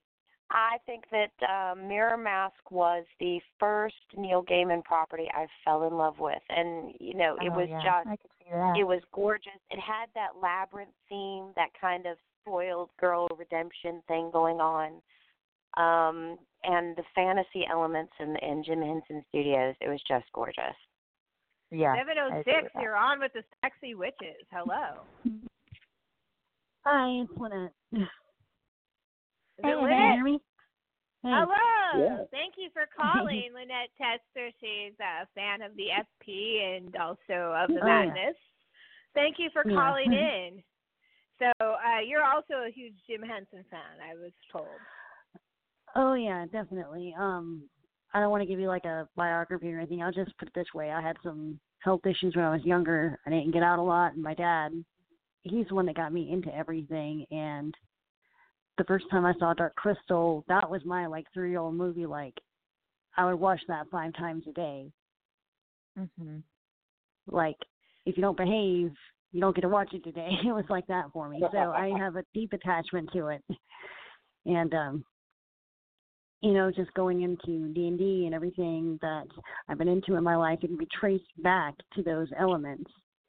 So, what was it, Elizabeth? Was it like two months ago the promo started coming out for Age of Resistance or something like that? Like the getting the trailer dropped like a month and a half ago or something?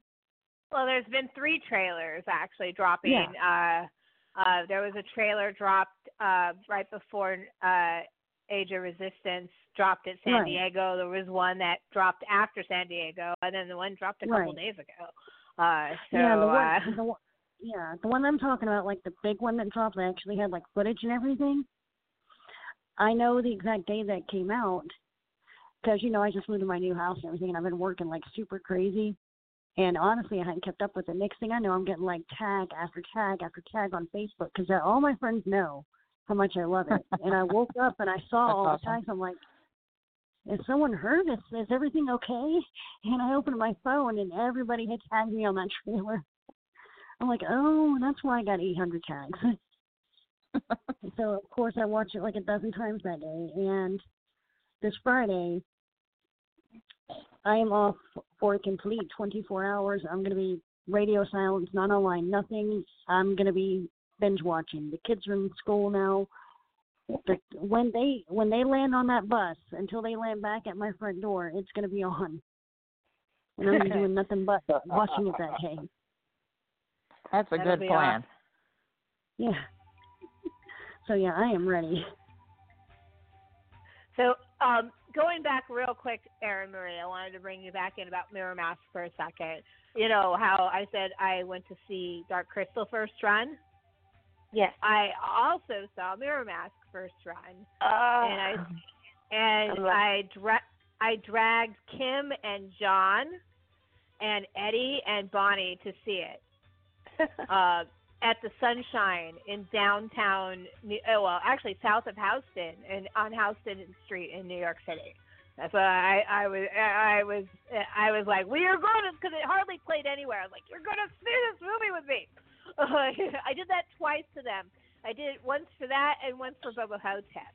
Uh, so uh, you know, which is at the Angelika. So uh, uh, so I, I understand, Lynn, when you're saying like I, you know, we have to see the Jim Henson, Oh, yeah. the, the the Henson piece. Oh yeah. We have to see it. And and Brian and his what Aaron Cogan, what's his daughter? His daughter's name is it Linda or Jill? Linda Henson. Is that who I it is? don't I always No. yeah. It's Brian Henson Uh, and then Linda and it's his actual daughter who's the showrunner on Age of Resistance. Um, I should call it up because I, you know, don't have my notes in front of me, even though I worked on them today. Uh, yeah, you know, it is her. Yeah. So am I right? Maybe So am I it'll right?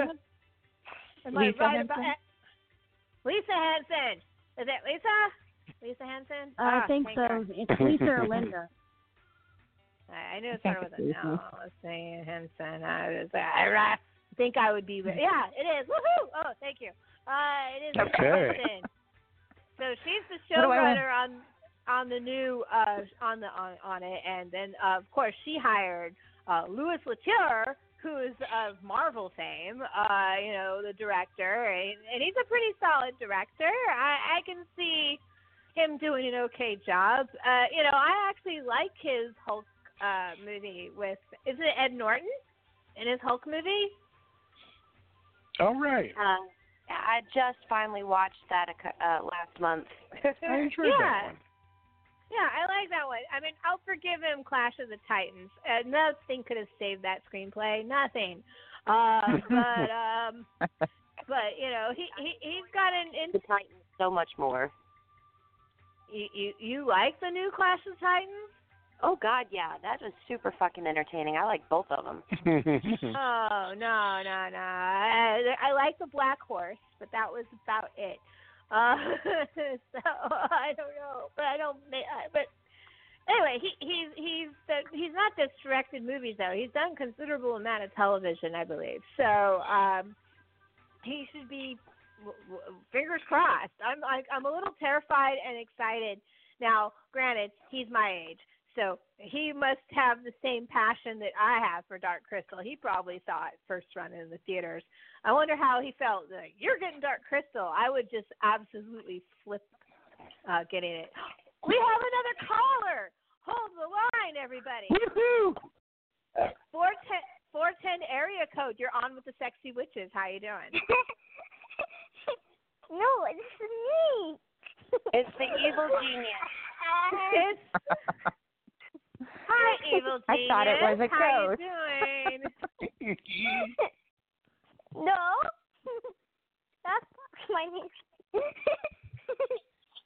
well, Miss Giggle Muffin, I, there's a reason why you're calling in. Why are you calling in right now? I watched the Dark Crystal for the first time.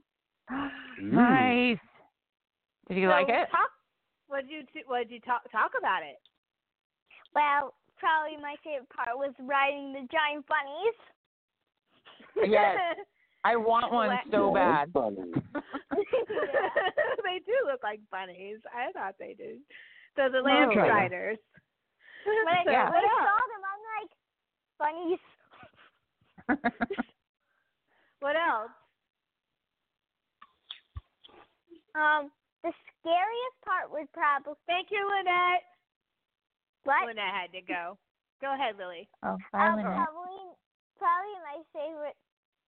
Probably, probably the scariest part, or the saddest part would be um her dying. But luckily, she comes back to life. I'm Yeah. sorry, Still I sad. forgot, I forgot her name. I forgot her name. Kira. Her name is Kira. Kira. Right. So are you gonna watch uh, the new one with me? Yeah. Excellent. So um, there's gonna there's gonna there's gonna there's actually three comic books of comic books of prequels from the movie. Um, so they're probably gonna add that part, like the name of the the land. There's actually a name of it starts with a T, I think. Teresa? So excellent. Now, Evil Genius, tell them where they can find you on the web because I have given you reign on the official Sexy Witches YouTube page. What do we do there? Well, well, um, uh, we just hit 20 subscribers at Black Stars. My chan, my official channel is Roses underscore Studios, capital R, capital S. Like all the words are capitalized. okay. They're all our names. Black Stars is Nice. capitalized that Black. Yeah. All right. Cool. Well, thank you for calling. Talk to you later. Thanks. Have a good good night. Oh, and I'm, Night. and I'm wait, wait, wait. I have to say, I'm Okay. drawing hand drawing things for the first time without without um layers. Oh, well, that's actually recent. on. I think it looks pretty good. Bye. Ooh. Bye. Bye. And that was the Evil Genius calling in. That makes And, me so uh, happy that she liked it. That she liked the Dark Crystal. That's As a awesome. matter of fact, it was funny. I I, I told her, well, if you watched it tonight, uh, today, because she was off here and she had nothing to do, I said, if you watch it, I might let you on the show. And as I come home from work, I walk in, literally the last frame of the movie, you know, that beautiful shot of the castle all sparkly. Is yeah. Aw. she just Nice one. it. So that was cool. Um, so yeah, uh, I- I'm glad. Uh, I showed her Labyrinth on her second birthday, and she also showed it at her fifth birthday, which was a slumber party. So uh, you know, she she's well versed in Henson. So you know, well well versed in Henson.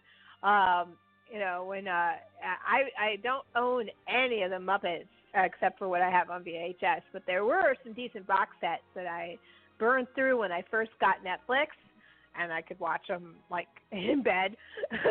you know what I'm Mhm. saying? Yeah. You know, so uh, For a while on cool. Netflix, they had the Storyteller up for like a couple years, but um it hasn't been streaming now for about the same amount of time. That on I Netflix do have anyway. on DVD. I actually own a copy of Storyteller downstairs because I knew that one was going to be one of those properties that might get harder to find as years go Right. on. So I, I really wanted to make sure I had one.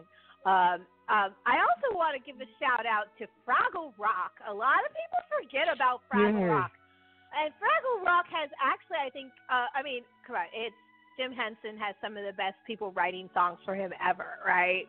But like Yeah. some of the best songs were in Fraggle Rock. Uh, some of his favorites that he liked was in Fraggle Rock. Uh, I mean, it, it it's surprisingly good.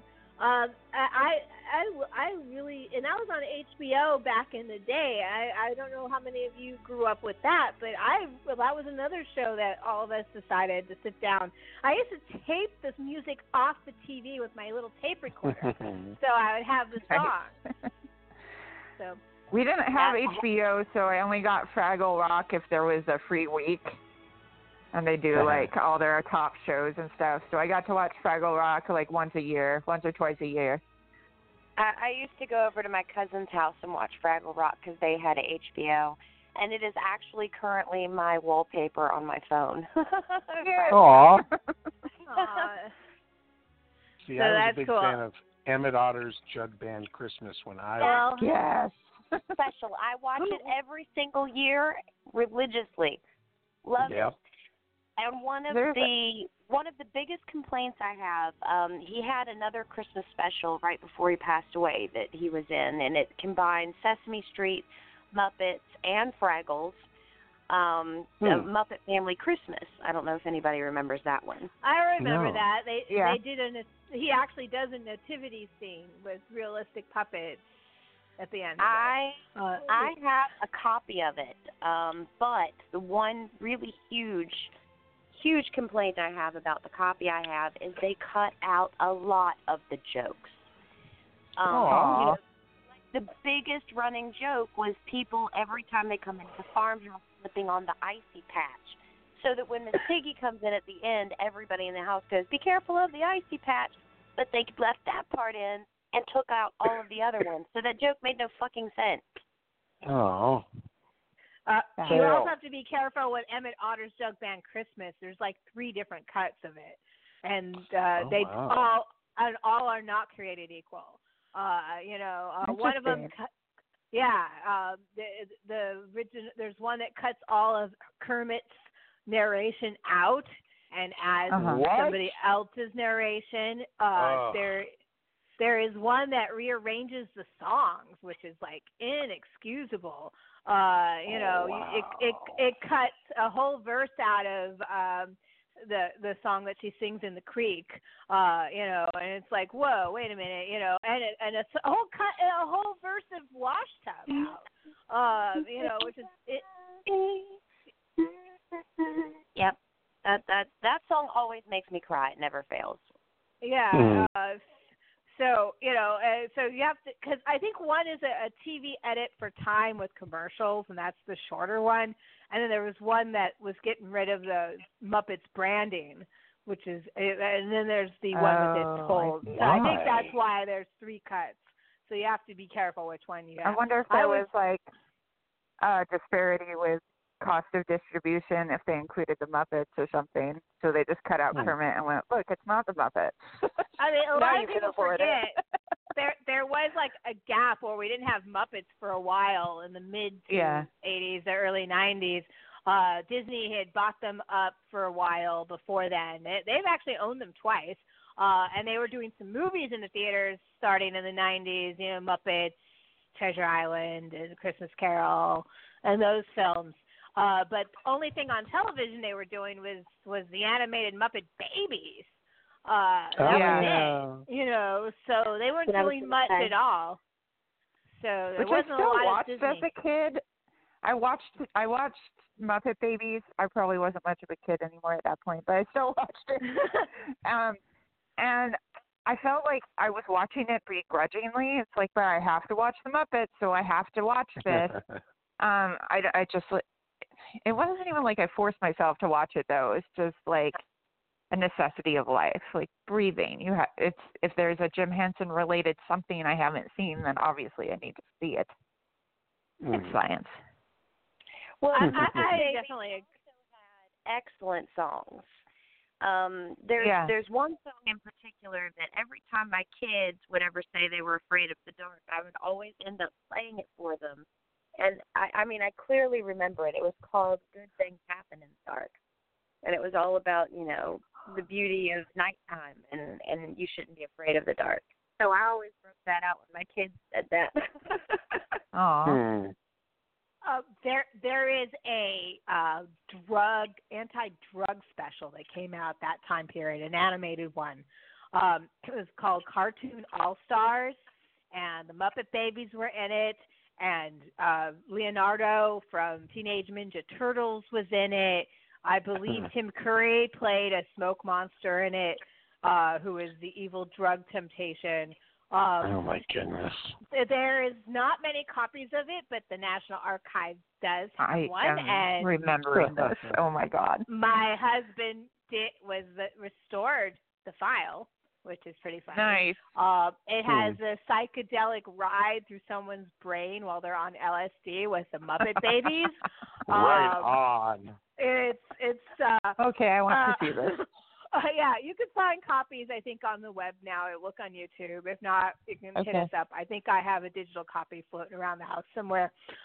Um, and so that's why when I think of Muppet Babies, I just think of that special because I actually watched that special first run because at that point I was a huge fan of anything Ninja Turtles, and uh, and and I said Leonardo, but no, I'm wrong. It was Michelangelo, which was my favorite. That makes more sense. Uh, yeah, yeah, yeah, who's so, more yeah. popular Yeah, so uh, and there was a bunch and of more other likely to be in rehab than the others. Yeah, cartoon all True. Who else was in there? Be pizza rehab though. well, apparently there's a kid that needs to be. Yeah, call yeah, cartoon All Stars to the Rescue, 1990. Uh, it was one of the few times that they allowed. There's only two times that they allowed Warner Brothers cartoon characters and Disney mix. This was Wow. one. The other was, of course, Roger Rabbit, which will never Yep. happen Right. ever again. Um, so uh, it, it What? Are broadcasted on? M- yeah, so uh, NBC. is going to bar buy Warner Brothers. you know, trying to remember. Oh, Al, the animated Alf was one of the characters. Uh, I'm trying to think. Uh, Roy E. Disney was one of the producers, which is like Wow. a big deal. Uh, Chuck E. Cheese and Ronald McDonald uh, financed it. Uh, oh, good lord. Yeah, Ronald Was McDonald. the Noid involved? Care. Uh, was the uh, maybe Californians. No, the I actually was- remember. The Noid was I remember an anti-drug commercial with the Noid, but I just No. can't remember. yeah, Uh, that's right. And there was a Noid cartoon for a while too. I don't know why. Moving on. All right. Well, well, it gets more psychedelic because if you you got to find this because the big hit number at the end, "Wonderful Ways to Say No," was written by get this ready, Alan Menken Ready. and Howard Ashman. Yes. Right at the Wow. height of yeah, right at the height of this ninety. Uh, you know, uh, Beauty and the. Beast is ninety one. So you Oh, know, right at the height of their, they were about to like, uh, you know, blow up, and they wrote. I don't care what it is, but it is now my new audition song. Whatever it is. I love it. I I'm so into that. You have no idea. Uh, that is just awesome.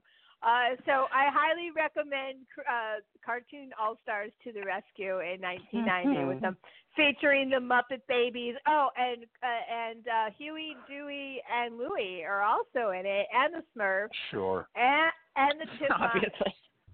Uh, Why not? Sure. I think And Furby. Sly- uh, oh, her, Heathcliff is fucking in it too. I forgot Oh that. And, man. and Daffy All the and. Bugs.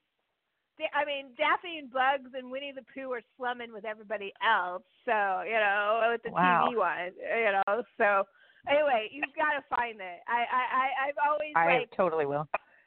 yeah, I believe you can find it on YouTube in bad bad files. Let's see. Yeah, yeah, there's one really bad file of it. And and if, this it's all about marijuana too, which is what's hysterical. I mean, like what, Muppet Oh, Babies telling you not to smoke weed really, really. And then, oh, let's go on a psychedelic ride through someone's brain. Yeah, really? good thing um Dr. Teeth and the Electric Mayhem weren't there because they would have called those Muppet babies out. it's it, it it's one of the most bizarre things that the Henson Studios has ever participated in. Let's just put it that That's way. awesome. Um, so I'm so glad I got to bring that up because I was like, what, what, it was funny because we were going through the when Paul first got his job at the archives, he was in pres- AV preservation, and we were going through files and we found this, you know, VHS tape, and we're just like, oh my god, I remember this. you know, I was just like jaw hit the floor. Uh, you know, because it, it hasn't aged well. Let's just put it that way. Uh, so don't do drugs. Your sis- little sister might. Uh, that's the moral of the story. Uh, so, but you know, uh, so Jim Henson Studios, especially because he dies in '91, '92, um, goes through some really hard times right after that. Uh, so, uh, you know, and we really don't get any Jim Henson properties, real properties, true properties of Jim Henson again until Brian Henson and Mirror Mask. Uh, and and and now, but there was one one saving grace in there, and uh, and everyone forgets it. I sometimes forget it too. But we are a sexy witch horror film and genre podcast, and we cannot do Jim Henson without actually giving at least a tip of the hat to Farscape, uh, which was you Yeah. know, that was kind of you know that was you know we had dinosaurs for a while. Uh, I think it was like '94. That was pretty good actually. I really like dinosaurs. Like I told you, the season finale, uh, series finale, almost killed me. Uh, but Farscape was good, good old fashioned sci-fi and cool creatures, and it was a lot of fun. And it has a cult following. I noticed there's actually quite a few panels on it in San Diego Comic Con, Aaron. Yeah, well, it was the anniversary, but yeah, it definitely Yeah, has a cult right. following. So And uh, the cast, the cast that remains, uh, we lost the gentleman who did uh, Dominar Rygel the Fifth, unfortunately. But uh, yeah, everyone else says they're up for doing another one, and every so often you hear buzz. So maybe, maybe we'll get another season. That would be really, really cool. Um, I, I think that would be kind of fun. Uh, it would be nice to have. Right now, I think it's time is right for some because sci-fi is starting to. Uh, you notice it's starting. Horror's been having a really good couple of years, but if you notice, sci-fi is starting to latch back on, and high fantasy. I mean, we wouldn't be getting a dark age, uh, dark crystal age of resistance if fantasy wasn't at least semi-marketable. Let's be honest here. Right. Uh, so, uh, you know, uh, though I'm still annoyed that I didn't get into the panel because all the Game of Thrones people got into their panel, which was a sucky panel. It was a sucky panel. Oh, that really upsets me. Well, the joke's on them. They had a shitty panel.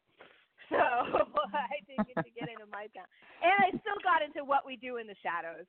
So, I mean, I really can't complain. I mean, I almost did not get into that one. So, um, Yeah.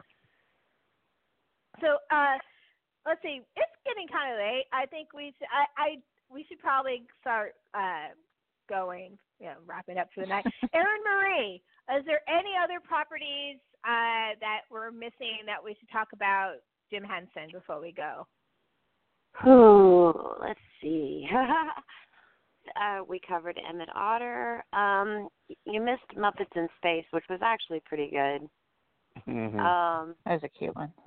and then, of course, the new Muppet movies that uh, started Oh, with yeah. Jason Segel, which were incredible. I mean, he you could tell by the way he wrote the script, bringing back the original Muppet Show and everything involved, that he was a true fanboy like we were. Yeah, The, the, I agree with the that. morning I like the first mother, one better. the morning of my father's funeral, we um had uh just whatever was on the television on and we were getting ready. We sat a couple hours. It was the Jason Segel Muppets movie. And everybody in the house stopped what they were doing. We all watched Muppets for an hour and a half. And so I actually Nice. thought that was kind of appropriate because my dad and I would have done that too. So uh, Yeah. that was kind of an intense thing. But I, I actually really love the Jason Segel. Erin Marie, thank you for reminding me of, of the Jason Segel Muppets movie. The first one I thought was so much fun, and and of course, uh, you know, one half of the Flight of the Conchords, you know, uh, Yes. Bret McKenzie wrote the songs and won an Oscar for one of them. Booyah! Yeah. Uh, you know, so uh, there, there's some importance in that movie. It's got some of the best cameos in a, a, a Muppet movie, and that's saying a lot because boy, there's been some amazing The amazing first cameos. one was amazing for that. Well, Yeah. the first one has Charlie Absolutely. McCarthy in it. I mean, come a, a cameo of Charlie McCarthy that kids will see forever and ever, and it's a shout out to puppetry again, right? So Bob Hope. uh, Bob Hope had Bob. his last cameo in there too. Mhm. Orson Welles. Yeah. Orson Welles' last official movie though was Scrooge, of all things. I like to remind Hmm. people of. Really? I thought it was Yeah. the Transformers movie. Ac- It, But you, I it was only his Scrooge- voice then. Yeah, no, uh, Scrooge. Um, it was his last actual appearance in a film. So, okay, that makes uh, sense. But yeah, Wait, he, wait, he, wait, was, wait, he wait. was. Yeah, the Bill cartoon. Murray, from- Scrooged. Yeah. Go look it Orson up. Welles is in Scrooged. Absolutely. Was I smoking doesn't dope? sense. How did I I'm miss wondering that? where. Oh Where wait, was wait, wait, on- wait. Yes. He's one of the okay. screens. Oh, yeah, that's right. The the holiday special within the movie, Right? right? Yes, that's correct. Okay. Yeah, Yes, I didn't okay. remember that, but yeah, yeah, yeah. And there's another person that's in that movie that also cameoed in the Muppet movie, which was Carol Kane. Love Uh-huh. her. You're absolutely right. I love her too. Uh, and you know, and I also want to give a shout out because we hardly people hardly ever talk about the Muppets Take Manhattan, which I also saw first run at theaters. It's Oh man, me too. I had And a shirt. I loved it. I fell in love with Charles Grodin in that movie, not knowing it was Charles Grodin because I didn't have any frame of reference for any other things he had been in. But I was like, there's something about that guy. I But you, you're Huh? speaking of the Great Muppet Caper. Yeah. Oh, yeah. Great Muppet. You're right. I'm sorry. Great Muppet Caper. Great Muppet Takes Manhattan is where uh Kermit gets his head bumped and he becomes Philip. and he has Phil. amnesia. Yeah. Yeah, yeah. So, no, I, I I actually I keep doing that. I can remember the most obscure reference and then I completely balk on something easy. See how that works? I, you know, my brain does not work. But yeah, Muppet Cake, Great Muppet Caper, because Miss Piggy was bigger than shit when that movie came out, and it really features her in a lot Yep. of ways. Uh, you know, and Charles Grodin has a huge dance number with her, and it's awesome. And there's a Right. lot of Um, dr- alcohol jokes. Uh, Great Muppet Caper has actually one of my favorite Muppet songs of all time, which is um, Happiness Hotel. Oh, that's right. I love Happiness Hmm. Hotel. It also takes place in Britain, which is cool. And uh, you know, there's so much fun about that movie. Uh, and a great Muppet, uh, the Muppets Take Manhattan is got some moments in it. Like there's a moment where the rats are cl- cooking in a kitchen, which are hysterical. Uh, but Uh-huh. it it's not. I don't think it quite lives up to the first two movies as well. But it's still it's still like you know a Jim Henson Muppet movie is still better than most other things. if you know what I'm saying. Yeah. You know, you kind of re- just reminded me of something that I wanted to bring up that, uh, like Bugs Bunny and the Warner Brothers cartoons a generation or two before, which were obviously made for adults, but the kids could enjoy as well. There was definitely that element to the Muppets too, because I I don't think there was any six year old who understood Rizzo the Rat being a, a, a little play on Ratso Rizzo for Midnight Cowboy. I There- did. There's just no way. I did. Really?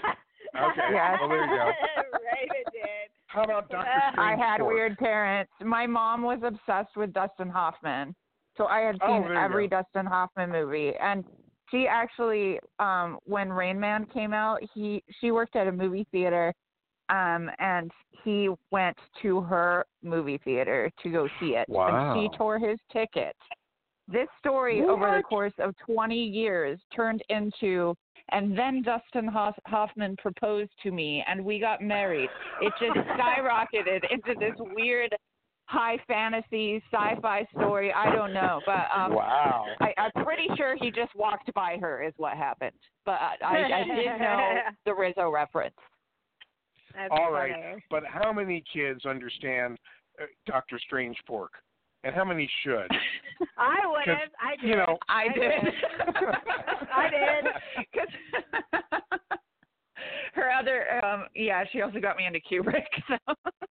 You know, Nice. although, you know, I, I will say Jim Henson has an edge to it, especially earlier Jim Henson, and I think we all kind of love that about it. That yeah, adults and kids. But you know what the most terrifying thing to me as a kid was on the Muppet Show? Not the Hmm. monsters. Fucking love them. Sweetums is awesome. Yeah. It was that mach- It was that machine in the first season. You used to grab a Muppet, take them, rip them apart, and then rearrange them and let them go. Do you remember that? I don't remember that. No. Oh my God! Every once in a while, I think the first two seasons, you see this machine, and it just does horrible things to these Muppets. And I was like, "What are you doing? Stop it! You're gonna kill him!" You Mhm. can't kill a Muppet, but you know, it, it, it go back and watch. It is hysterical, you know. But it's always been a crossover appeal that way. Uh, Alice Cooper Yeah. was on this show, Mm-hmm. uh, you Hell know, yeah. and did two did two songs, uh, you know, on on his Welcome episode. to my nightmare. Genius. Uh, Freaking cool. genius. classic. Uh, you know, uh, and there's always been a, a little bit of an edge to it. I mean, come on, the I like- relationship between Miss Piggy and Kermit is just edgy on its own. Well, in Yeah. the episode um, with Blondie, Blondie teaches Kermit how to be punk. That's Oh, pretty that's- hardcore. Ah. I, I well, Debbie Harry, one, not Blondie, but you know. one, one of my favorite episodes is the Lynda Carter episode because like people randomly just spin in it and become Wonder Woman for no reason Nice. whatsoever. it's hysterical. But it also has uh, has Lynda Carter, who a lot of people don't know is actually a surprisingly good lounge singer, and so she got Yeah. to sing Rubber Band Man, which actually is a highlight of the whole a whole series. It's Sweet. a lot of fun. So uh, you know, there's a lot of good to be had. Uh, the Steve Martin episode uh, with Yes We Have No Mm. Bananas. Uh, hmm there- Vincent there's- Price being attacked by Ooh. Vampire Kermit. Yes, One and my there's also another one of my television favorite. moments. So good. Um, Danny Kaye and the Swedish Chef. Oh, um, yeah. Danny Kaye played the Swedish Chef's uncle or something like that. Nice. It's You that's on the YouTubes. Check it out. All of it. And, and the Swedish Chef is an important character because it's the only puppet that Jim Henson and uh, uh, uh, Frank uh, Frank Frank Oz, Oz. thank you, did together.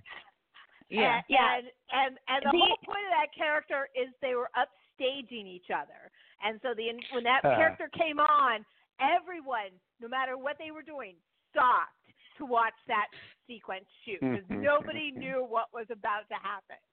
Awesome. Uh, no, because their entire goal it was ad libbed mostly, and their entire goal was just to make each other laugh and fuck up. and the skit ended when one of them broke, basically. Yeah. We should probably So good. also mention that you know without the Muppets, we might never have had Yoda. Yoda, Oh, agreed. very- Agreed. Oh my God! And Yoda is the ultimate Muppet. Uh, you know. Uh, Maybe so. I, yeah. Uh, you know, and, and we're gonna see him in the new movie Rise of the Skywalker, clearly, uh, at some point.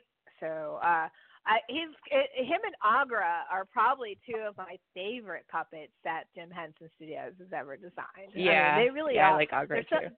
they're so expressive you know, wonderful. I can't wait to see Aughra again, actually, in Dark Crystal. I'm pretty Same. excited about that. Um, anyway, so we probably should go for the night, ladies, gentlemen, and sexy witches, uh, because we have a long haul coming up. Like I said, in two weeks on the 10th, we have Jill Sixx calling in about her uh, campaign to make the feature hit feature short, The Stylist, a feature, and her writer is the director of Late Phases on that project. So it's a huge project, um, and I'm pretty excited about that. Um, so that is on the 10th. And then on the 24th is Rule Post for the Halloween Horror Movie Marathon Madness uh, of the Kings and the Masters. And I will read the rules live on air. I've actually officially started working on them this week. I'm about two thirds of the way through them right now.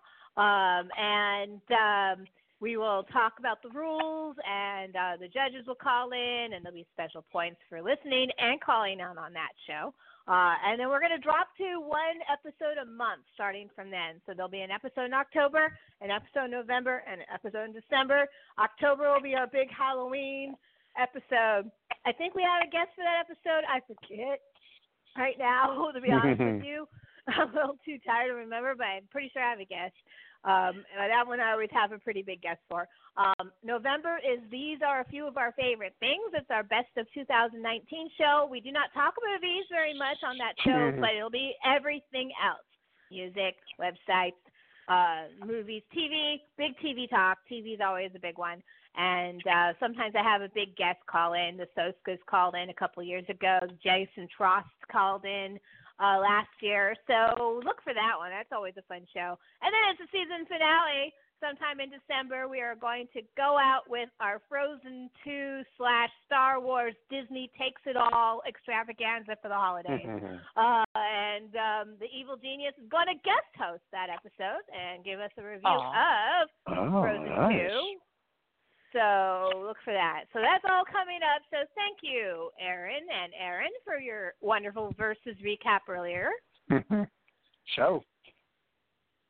No problem. And, and Rayvn, thank you again for being on the show and bringing Ira and Christine on. I appreciate that. Yeah. Absolutely, anytime. Excellent. So um, I think we should move it right along, don't you? Yeah. All right, everyone. So we'll see. We're gonna take a, a wish me luck. Uh, next time you hear from me, the Hatch Act will have expired. Who knows what I'll talk about next episode? Oh. Ooh, look up the Hatch Act if you don't know what that is. Anyway, let's leave with some apolitical stuff. Moving right along by the Muppets. Good night, everyone. See you in two weeks. Oh, it's a gorgeous day. Yep, certainly is. Yep, terrific day for a drive. Yeah, it's beautiful country out here. A frog and a bear seeing America. Moving right along in search of good times and good news. With good friends you can't lose. This could become a habit. Opportunity knocks once, let's reach out and grab it. Yeah. Together we'll nab it. We'll hitchhike, bus, or oh, yellow cabin. Cabot? Moving right along. Footloose and fancy free. Getting there is half the fun. Come share it with me. Moving right along. Dum dum dum. We'll learn to share the load. We don't need a map to keep the show on the road. Hey, Fozzie, I want you to turn left if you come to a fork in the road. Yes, sir. Turn left at the fork in the road. Permit. I don't believe that. Moving right along, we found a life on the highway. And your way is my way. So trust my navigation. California, here we come, up high in the skyland. Palm trees and warm sand. So savvy, we just left Rhode Island. We did what? Just forget it. Moving right along, dugga dum dugga dum. Hey, LA, where have you gone? Someone to fetch us. We're in Saskatchewan. Moving right along, dugga dum dugga dum. You take it, you know best. Hey, I've never seen the sun come up in the west. Ah, a bear in his natural habitat. A Studebaker. Hey, Fozzie, look up ahead. What is that? Maybe we should give him a ride. I don't know. He's pretty big. Hey there, wanna lift? Oh, no thanks.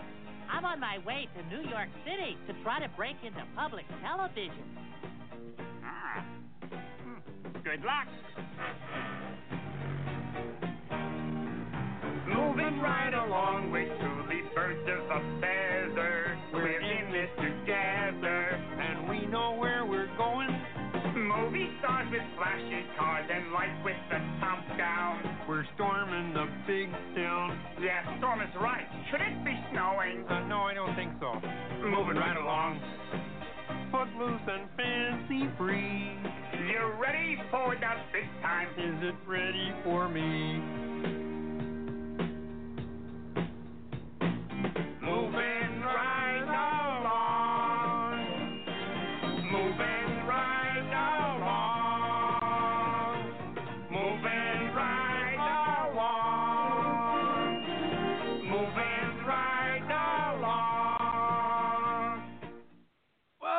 If that blew your mind, then stick around because we got lots more where that came from. Just click here